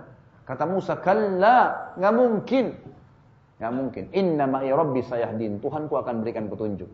Pada saat itu Musa AS didatangi Jibril, Jibril mengatakan, wahai Musa, Tuhanmu perintahkan kau mencambukkan tongkatmu di bibir Laut Merah. Itu saja. Itu saja. Nggak ada yang lain, nggak ada instruksi. Nanti laut akan naik, air nggak ada. Cambuk saja. Apa yang Musa lakukan? Patuh, langsung angkat tongkat cambuk, selesai. Musa nggak tahu apa yang terjadi nanti nih. Nggak tahu, ikhwan. Seperti itu. Jihad perang, urusan nanti itu nanti. Sholat, puasa, nanti urusan nanti itu nggak usah pikir. Itu yang dinamakan tawakal, ikhtiar, berbuat langsung serahkan. Sudah begitu, itu tawakal, itu puncaknya. Wa may yatawakkalallahu fa huwa hasbuh. Yang bertawakal pada Allah, dia akan dicukupkan oleh Allah. Ikhwani, perhatikan Allah subhanahu wa ta'ala mengajak bicara Musa alaihissalam sebagai manusia. Seperti Allah ngajak bicara kita sebagai manusia. Jadi Allah sudah ciptakan alam semesta seluruhnya ini, termasuk manusia, dengan sifatnya, dengan waktunya, dengan kadarnya. Semua seperti alam. Kita lapar, Allah siapin makanan. Ya makan ya, caranya baca bismillah. Allah bisa nggak ikhwani membuat lapar kita hilang tanpa makan? Bisa nggak? Bisa. Tapi Allah mau begitu alamnya, begitu jalannya. Kita bisa hilang kok. Haus, ya Allah haus, hilang. Bisa. Tapi Allah ciptakan air, prosesnya minum ya, baca bismillah. Ada pahalanya pakai tangan kanan. Begitu sistemnya Allah ciptakan. Alaminya begitu. Maka Musa AS begitu. Cambuk tongkatmu. Itu saja perintahnya. Pertanyaannya ikhwani, apakah Allah subhanahu wa ta'ala, pertama gini, apakah tongkat itu ada hubungannya dengan air laut yang berdiri? Bisa nggak tongkat buat air laut berdiri? Nggak mungkin. Ini tongkatnya Nabi Musa, perlu antum tahu. Jangan ikuti pemahamannya orang Yahudi ya. Orang Yahudi bilang kita cari tongkatnya Nabi Musa. Jadi kalau banjir bisa hilangin banjir tuh. Padahal itu mujizat Nabi Musa. Selain Musa mustahil bisa lakukan. Nggak mungkin. Allah yang jadikan kok. Tongkat itu dalam Al-Quran diceritakan hanya akhushu biha ala ghanami waliya fiha ma'aribu ukhra, kata Musa. Saya cuma ngurus-ngurus gembalaan saya nih. Dan juga kadang-kadang saya ambil buah, jatuhin daun. Itu daun batang pohon biasa. Tapi dianggap sudah luar biasa. Ini Musa AS begitu. Cambuklah. Sekarang ikhwani, tidak ada hubungannya antara cambuk dengan air. Apakah pertanyaan selanjutnya, Allah Azza wa Jalla tidak bisa membuat Musa terbang saja? Nggak usah injak air. Bisa. Tapi Allah biarkan proses manusiawianya berjadi. Ini penting ya. Antum sakit, ya Allah sembuhin. Proses manusianya, berobat ke dokter. Itu proses manusianya. Itu juga petunjuk dari Allah. Fahamin poin ini penting. Histori manusia berputar ikhwani. Dan ini tidak pernah berubah sampai hari kiamat. Ada proses manusiawianya. Maka Musa AS waktu itu cambuk. Tiba-tiba kata Allah, Qattawdil azim. Semua air-air Laut Merah itu berdiri seperti tembok-tembok yang tinggi. Air, bayangkan antum di tengah lautan, airnya berdiri seperti tembok dan terbagi menjadi 12. Antum kaget gak kira-kira? Luar biasa ini, air laut bisa berdiri seperti tembok. Fir'aun waktu lihat itu ikhwani, bukan sadar, ini peringatan yang ketiga nih. Lihat air laut berdiri, Musa hantam tongkatnya, tongkat yang dipakai usir cuma ngatur gembalaan, itu bisa air terjadi seperti itu.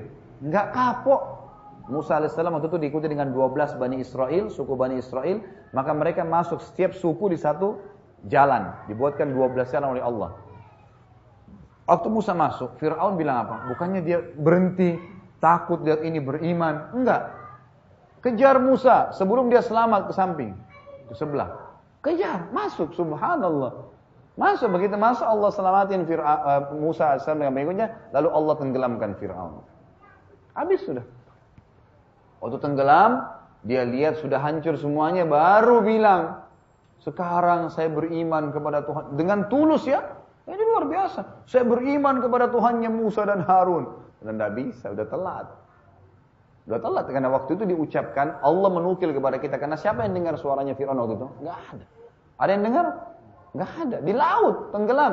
Allah yang nukil kepada kita dalam Al-Quran. Waktu itu sudah proses sakaratil maut. Dilihat malaikat maut. Dia sudah lihat fakta-fakta itu. Nah, baru dia takut. Saya beriman. Nah, nggak bisa.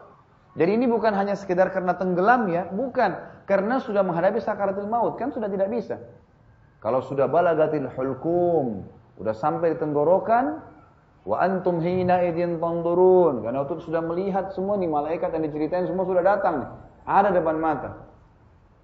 Maka disitulah Fir'aun baru mengucapkan. Nggak bisa terima lagi taubat. Kata Nabi SAW, diterima taubat selama belum sampai ruh di kerongkongan. Ringkas cerita, Allah SWT mengatakan, hari ini kami akan selamatkan jasadmu, hai Fir'aun, agar kau menjadi tanda-tanda kebesaran kami bagi orang yang datang setelahmu. Gitu kan? Seperti itu gambarannya. Maka habislah kisah Fir'aun. Dan sampai sekarang kita nggak usah jauh-jauh ke Mesir. Di search pun di Google, kita bisa lihat fotonya mumi Fir'aun. Sampai sekarang masih utuh. Allah jaga sebagai tanda-tanda kebesaran Allah Subhanahu wa taala. Tentu ini semua ikhwani. Kalau tadi kisah Namrud Allah sebutkan dalam surah Al-Baqarah urutan 2 ayat 258. Itu kalau memang kembali silakan kembali ke ayat itu. Kemudian juga ada tentang Fir'aun itu diceritakan oleh Allah Subhanahu wa taala cukup banyak tapi di antaranya surah Al-An'am urutan 6 ayat 301.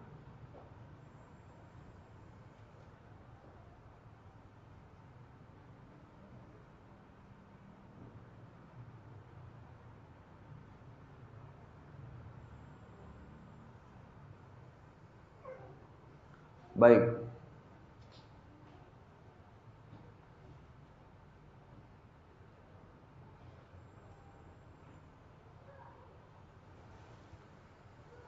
itu kisah tentang dua orang raja tadi, Namrud dan Fir'aun selesai.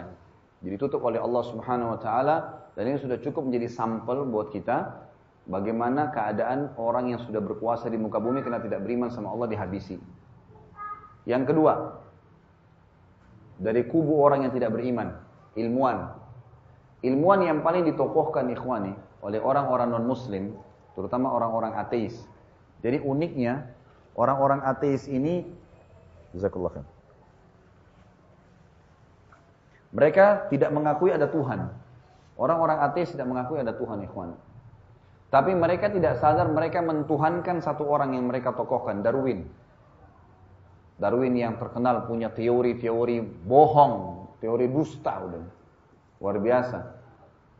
Dia teorinya semua dibuat itu semuanya kembali kepada satu masalah, menolak ada Tuhan namanya Allah. Itu semua teorinya dibuat karena itu. Di antaranya manusia dari kera. Itu hanya untuk menolak ada Tuhan, Allah Subhanahu wa taala.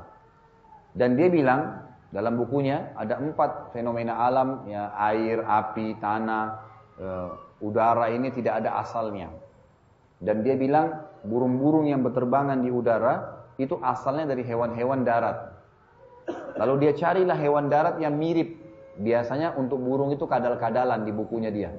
Kadal digambar, kemudian dikasih tanda panah, digambarkan prosesnya bagaimana sayapnya keluar sampai jadi burung. Hewan-hewan darat berasal dari lautan. Ikan-ikan, dicari ikan, nanti digambarkan di bukunya tuh lucu gitu ya. Ikannya itu bisa bergerak-bergerak, gambarnya terus nanti jadi kadal, nanti kadal jadi burung. Nah kalau ditanya sama muridnya terus, hewan yang diairin dari mana? Oh dari tanah, tanah nggak ada asalnya. Udah, begitu saja. Tapi anehnya banyak ikutin nih, gitu kan. Banyak ikutin.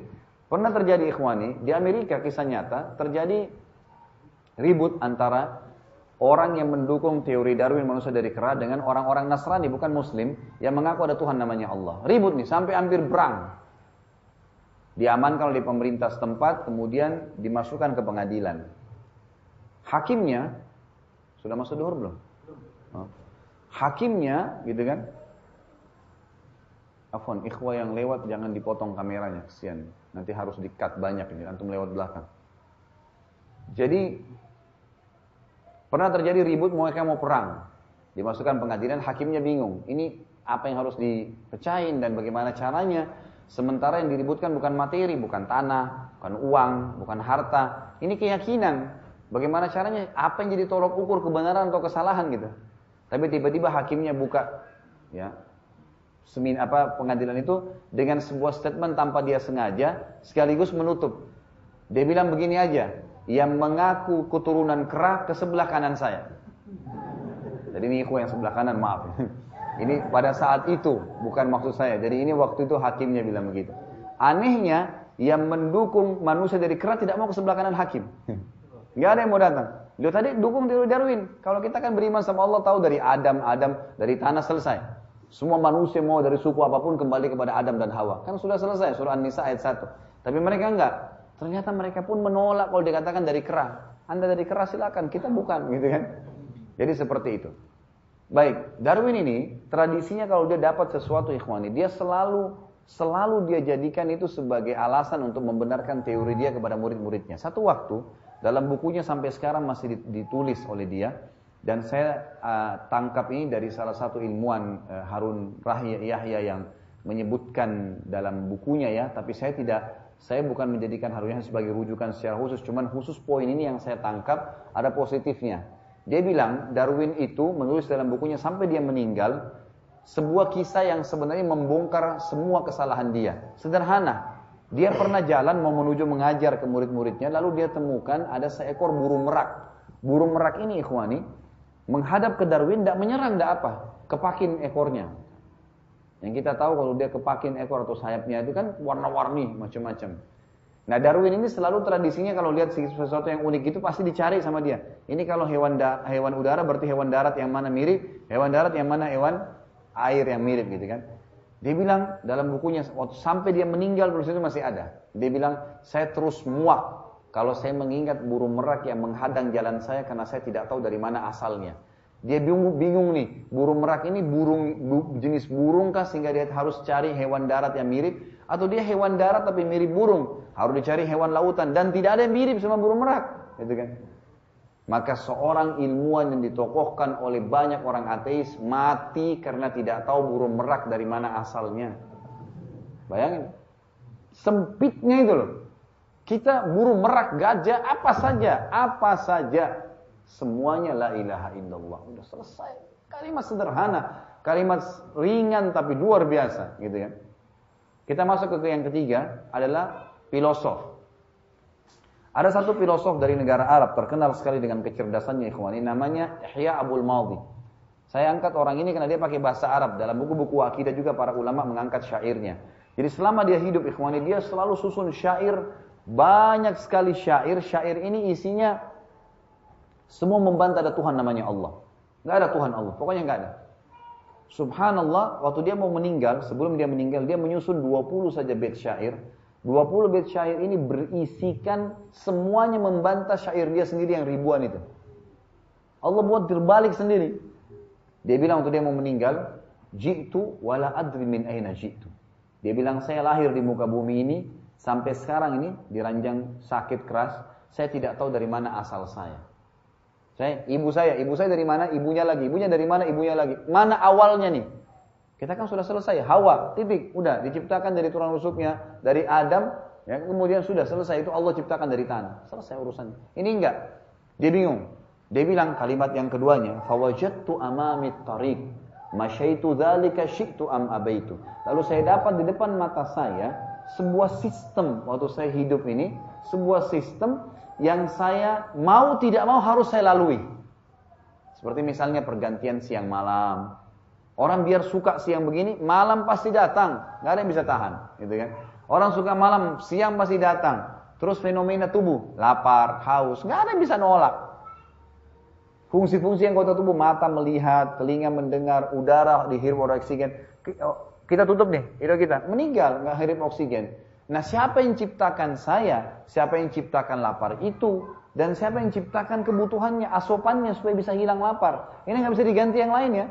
Fungsi anggota tubuh misal, mata gak bisa dipakai untuk makan, telinga gak bisa dipakai untuk bernafas. Memang sudah begitu fungsinya masing-masing. Ini dari mana sistem ini?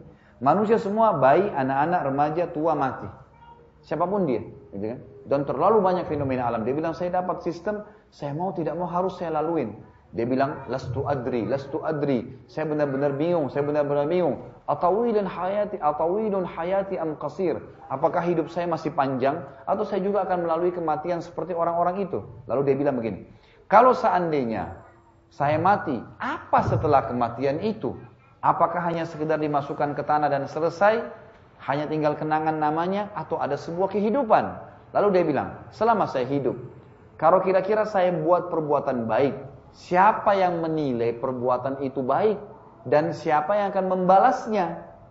Dan kalau saya berbuat buruk, siapa yang menilai itu buruk dan siapa yang akan menghukumnya? Tolok ukurnya siapa nih? Gitu kan? Kalau kita ikut tradisi masyarakat lain-lain, mungkin tradisi kita anggap baik, tradisi suku lain enggak, gitu kan? Tapi mana tolok ukurnya? Dia bingung. Lalu dia mengatakan terakhir, lastu adri, saya bingung. Lalu dia mengatakan sebelum hembuskan nafas terakhirnya, amli hada lugzun halun amla. Teka-teki ini ada jawabannya enggak? Meninggal dalam kondisi bingung. Dari mana asalnya, apa tujuan hidupnya, mana baik, mana buruk, meninggal dalam kondisi begitu. Itu seorang filosof yang dianggap orang yang sangat cerdas, ikhwan. Orang yang beriman sama Allah biar tidak sekolah SD, tahu dari mana asalnya, tahu apa ujungnya. Dari Adam, kehidupan di dunia, mana halal haram sudah ditahu. Mati nanti, kau ini akan mati. Sudah tahu, malaikat mau cabut ruhnya, prosesnya begini. Orang kafir begini, orang beriman. Nanti ada alam barzah. Alam barzah diceritakan panjang lebar, bagaimana kehidupannya. Nanti ada hisab pembangkitan, nanti bagaimana hisab itu. Bagaimana keadaan manusia, bagaimana orang yang selamat. Nanti ada sirat, nanti ada surga, ada neraka. Panjang lebar dengan fasilitasnya semua.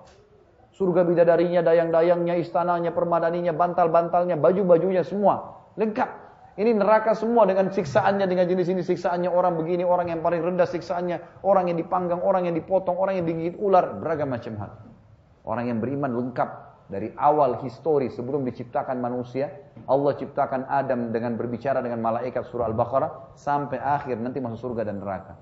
Orang-orang yang tidak beriman sama Allah terkurung di kehidupan dunia dia sendiri. Dan cuma sempit. Darwin hanya karena burung merak. Si Ihya Abu'l-Mawdi tidak tahu mana tujuan hidupnya. Namrud dan Fir'aun meninggal, sudah menikmati dunia, habis, selesai. Tinggal kenangan, oh ada nama namanya Fir'aun, selesai. Dan itu gitu ikhwan, kita hidup di dunia ini begitu ya. Antum kalau meninggal, sehebat apapun antum, cuma kenangan. Rumah antum besar, orang cuma bilang, oh itu rumahnya dia, si fulan. Oh itu sepatunya, oh itu mobilnya, oh itu istrinya, oh itu suaminya, oh itu anaknya, selesai. Habis ceritanya. Dan kata Nabi SAW, kalau orang meninggal dunia ikut di kuburannya, 3. Keluarganya, hartanya, dan amalnya. Dan akan pulang 2. Tidak usah kita bicara suami istri deh. Orang tua sama anak. Antum yang paling cinta sama orang tua antum. Kita disuruh bakti. Kalau orang tua antum meninggal, mau nginap tidak sehari di kuburan? Hah? Pulang. Sabda Nabi SAW, pulang. Apalagi cuma suami istri, pulang. Sejam nangis, habis itu pulang. Hartanya, mobil Alphard yang paling mewah antum punya, nggak mungkin masuk liang lahat, biar masuk nggak bisa dipakai. Pagar kuburan pulang jadi warisan. Yang nemanin kita nih majelis ilmu, sholat, ya semua ibadah yang sudah dilakukan disampaikan, semua yang sudah jelas, puasa, zakat, haji dan seterusnya. Itu yang menemani kita, ikhwan. Baik, kita masuk sekarang ke kubu yang kedua, kubu orang yang beriman. Saya akan berikan satu contoh saja di sini, karena melihat waktunya. Contoh ini ikhwani adalah kisah seorang hamba Allah yang bernama Abdullah. Orang ini salah satu dari kalangan tabi'in yang masyhur. Satu waktu dia pernah makan, perhatikan ya, kehidupannya ini pertemukan dengan 3 orang tadi kafir itu. Satu aja saya angkat contohnya orang beriman. Ini udah jauh sekali. Abdullah ini dulu di kemahnya ikhwani di padang pasir. Lagi makan siang. Ambil makanan, baca bismillah, dimasukin di mulutnya. Baru dia kunyah. Dari kejauhan ada orang teriak-teriak pakai kuda. Ya Abdullah, ya Abdullah. Ya. Naik kuda dengan kecepatan tinggi, debu semua berterbangan. Turun dari kudanya buru-buru. Ada berita penting nih. Diangkat tutup kemahnya, dibuka. Langsung orang ini dengan buru-buru. Debu semua berterbangan. Abdullah kaget. Langsung dia bilang, wahai Abdullah, ada berita penting. Kata Abdullah, kenapa? Anakmu baru mati ditusuk orang. Ini lagi makan siang. Dapat informasi anaknya mati, tidak cukup, dibunuh orang. Kira-kira kalau ada orang yang belum paham posisinya seperti apa nih, gitu kan? Pasti dia kaget.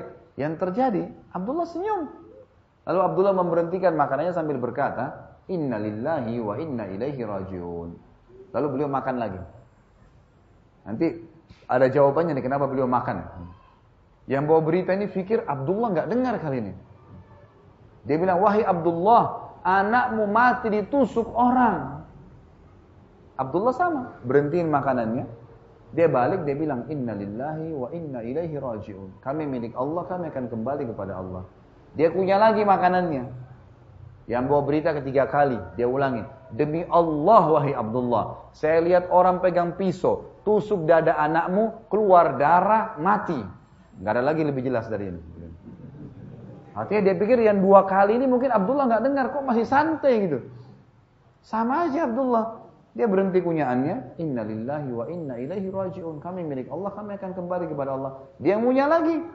Yang bawa berita bilang, demi Allah wahai Abdullah, yang saya bayangkan pada saat kamu terima berita ini, saya tadi lari-lari bawa berita penting ini, kamu akan bongkar makanan ini, kamu akan panik, dan kamu akan segera mencari siapa yang bunuh anakmu dan kau balas dendam. Normal gak kalau orang belum paham? Normal, gitu kan? Tapi Abdullah berbeda. Perhatikan, orang yang beriman kepada Allah Azza wa Jalla luar biasa hidupnya, luar biasa. Dia bilang, wahai saudaraku, disuruh duduk, duduklah. Ini anaknya mati ditusuk orang, ini masih bisa nasihatin orang. Apa yang dia bilang? Wahai saudaraku, kami adalah segelintir orang yang beriman tentang ada Tuhan namanya Allah. Dan Tuhan kami Allah memerintahkan kami di awal musibah kalau datang mengucapkan kalimat istirja. Inna lillahi wa inna ilaihi raji'un. Langsung kembalikan. Kami milik Allah, kami akan kembali kepada Allah. Dan saya sudah ucapkan itu. Dan Allah menjanjikan, wabashiris sabirin. Sampaikan berita-berita kepada orang-orang sabar. Alladzina idza asabathum musibatun qalu inna lillahi wa inna ilaihi raji'un. Yang pertama, kalau mereka ditimpa musibah, mereka mengucapkan kami milik Allah, kami akan kembali kepada Allah. Lalu Allah bilang apa? Ulaika alaihim salawatu min rabbihim wa rahmah wa ulaikumul muhtadun. Mereka itulah orang-orang yang dapat kasih sayang, petunjuk dari Tuhannya, gitu kan? Orang-orang itu yang mengucapkan kalimat istirja. Saya sudah ucapkan. Lalu dia ajarkan kepada orang ini apa yang membuat dia tidak panik. Kata beriman kepada Allah ini luar biasa. Dia bilang apa? Wahai saudaraku, anak saya mati yang tadi kamu bawakan berita itu dia mati bukan karena ditusuk, tetapi karena ajalnya sudah datang. Kalau ajalnya belum datang, biar dia ditusuk oleh 100 orang, dia tidak akan mati. Artinya apa? Saya nggak usah panik. Dia mati bukan karena tusukan kok, bukan karena orang tusuk, karena ajalnya. Ada orang ditabrak, ada orang sakit keras 10 tahun gak mati-mati, ada orang sehat keluar rumah mati.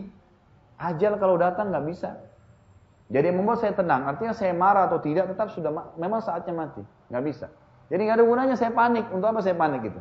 Dan perlu juga ikhwat tahu dan akhwat rahimakumullah, kalau bahasa saya pribadi ya, ajal ini adalah tanggal expire. Jadi bukan cuma makanan kaleng ada tanggal expire. Kita juga semua punya tanggal expire. Ada seorang sahabat pembantunya pecahin piring. Lalu tuannya marah-marah nih. Sampai berita itu kepada Nabi SAW. Lalu Nabi SAW panggil tuan rumahnya berkata, kenapa kau marah dengan pembantumu?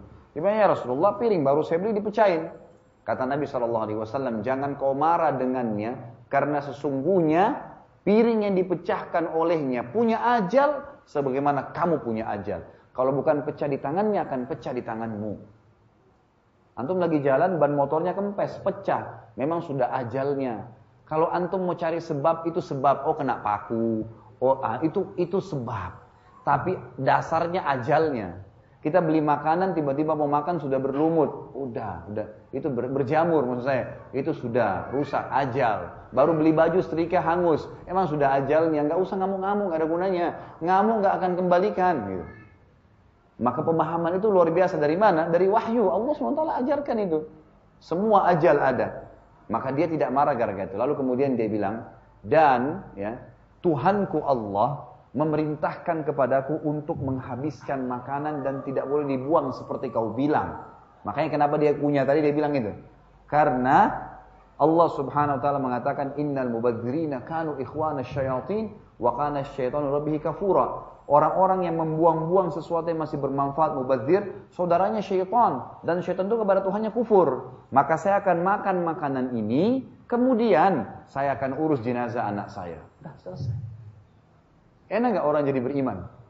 Punya panduan hidup, tahu mana boleh, mana tidak boleh. Tahu janjinya apa, tahu ancamannya apa. Selesai.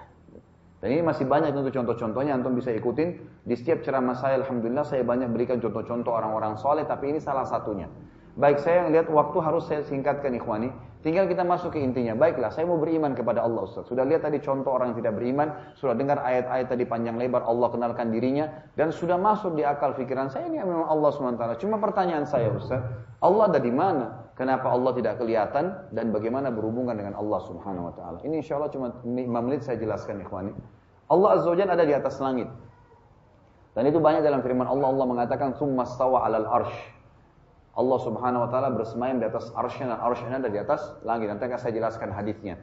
Kemudian juga kita tahu hadis Bukhari yang menjelaskan tentang sholat malam. Kalau tertinggal sepertiga malam kata Nabi SAW, Allah turun ke langit bumi, turun dari atas ke bawah. Hadis Bukhari yang lain pernah ada seorang laki-laki lewat, seseorang lewat, tidak disebutkan laki-laki atau perempuan, kemudian diikuti oleh budak wanitanya di Madinah.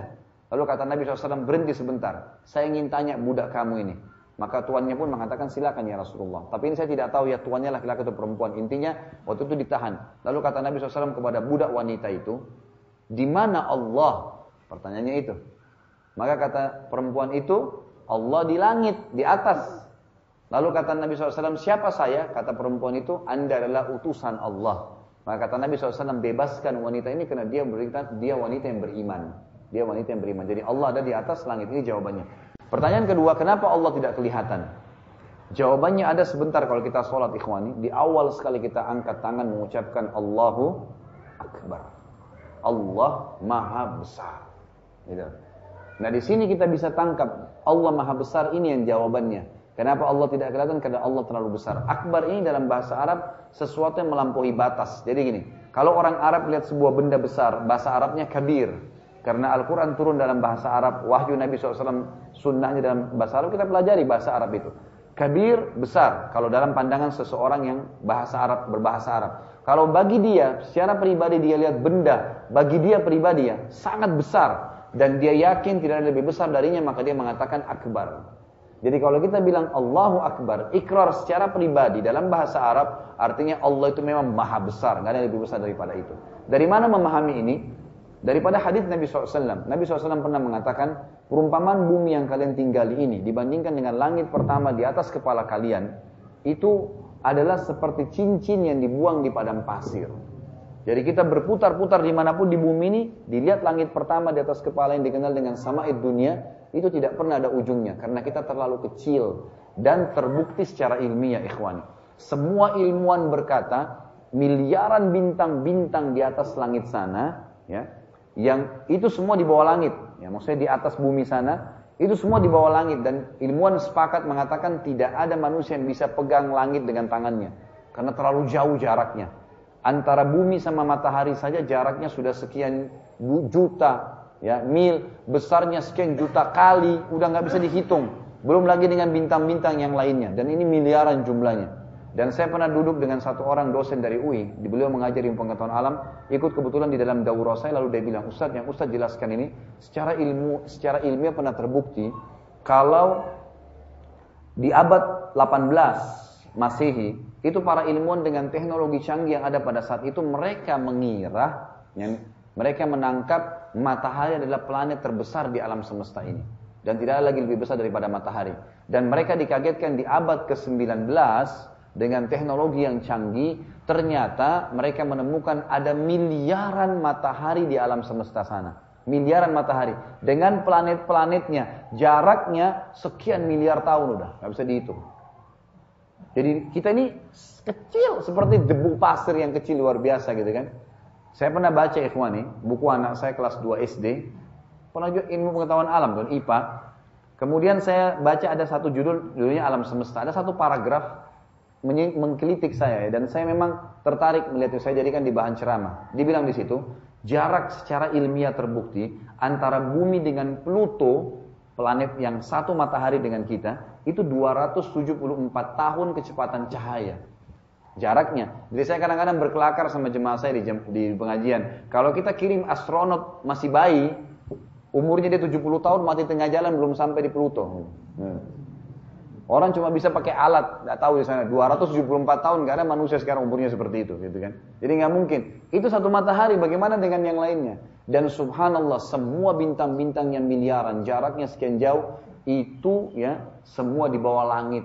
Semua ilmuwan semua sepakat mengatakan tidak ada manusia bisa pegang langit ini dengan tangannya, karena jaraknya terlalu jauh, gitu kan? Baik, kata Nabi SAW, di atas langit pertama dan langit kedua, yang besarnya digabung antara langit pertama dengan bumi hanya seperti cincin dibuang di padang pasir. Riwayat lain mengatakan seperti biji dibuang di sawah. Langit ketiga, langit dua, satu dan bumi digabung tiga-tiganya dibanding langit ketiga hanya seperti cincin dibuang di padang pasir. Sampai langit ketujuh, 6, 5, 4, 3, 2, 1, 6 lapis langit di atas kepala kita dan satu bumi digabung, 7-7-nya dibanding langit ketujuh hanya seperti cincin dibuang di padang pasir. Ini luar biasa. Dan kata Nabi SAW, langit yang luas itu dipenuhi oleh malaikat. Dalam hadis Bukhari yang lain, riwayat Bukhari tentang hadis Isra dan Mi'raj, beliau mengatakan, saya sedang dimi'rajkan ke langit. Saya ya, menemukan, saya demi zat yang umumkan dalam genggamannya, tidak ada tempat yang saya lewatin di langit sana. Ukuran 4 jari tangan manusia, kecuali ada malaikat yang sedang sujud atau ruku. Penuh dengan malaikat, gitu kan? Penuh, luar biasa jumlah malaikat ini.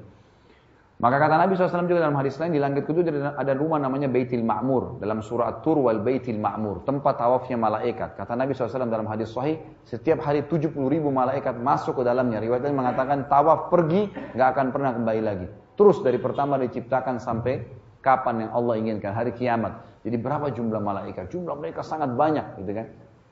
Ringkasnya adalah, di atas langit ketujuh kata Nabi SAW ada sebuah tempat namanya Sidratil Muntaha.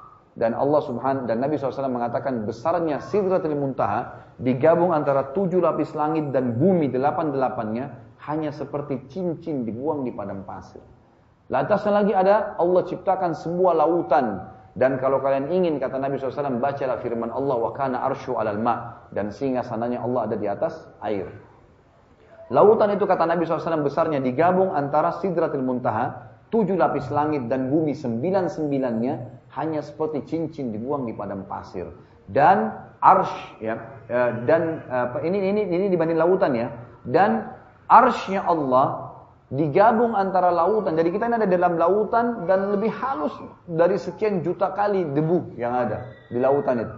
Kata Nabi SAW, dan arshnya Allah digabung antara lautan tadi, Sidratul Muntaha, 7 lapis langit dan bumi, 10-10-nya hanya seperti cincin dibuang di padang pasir.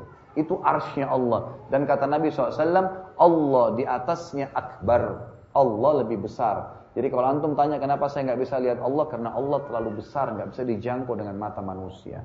Untuk lebih jelasnya, coba kita renungi sama-sama. Jam berapa azan dulu?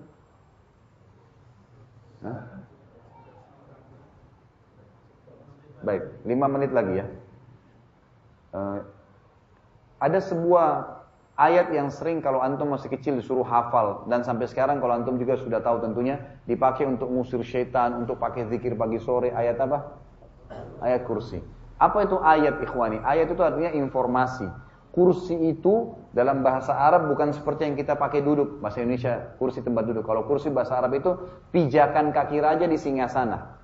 Jadi kalau raja punya singgasana ada pijakan kakinya untuk naik ke atas duduk, itu namanya kursi. Apa Allah bilang dalam ayat kursi?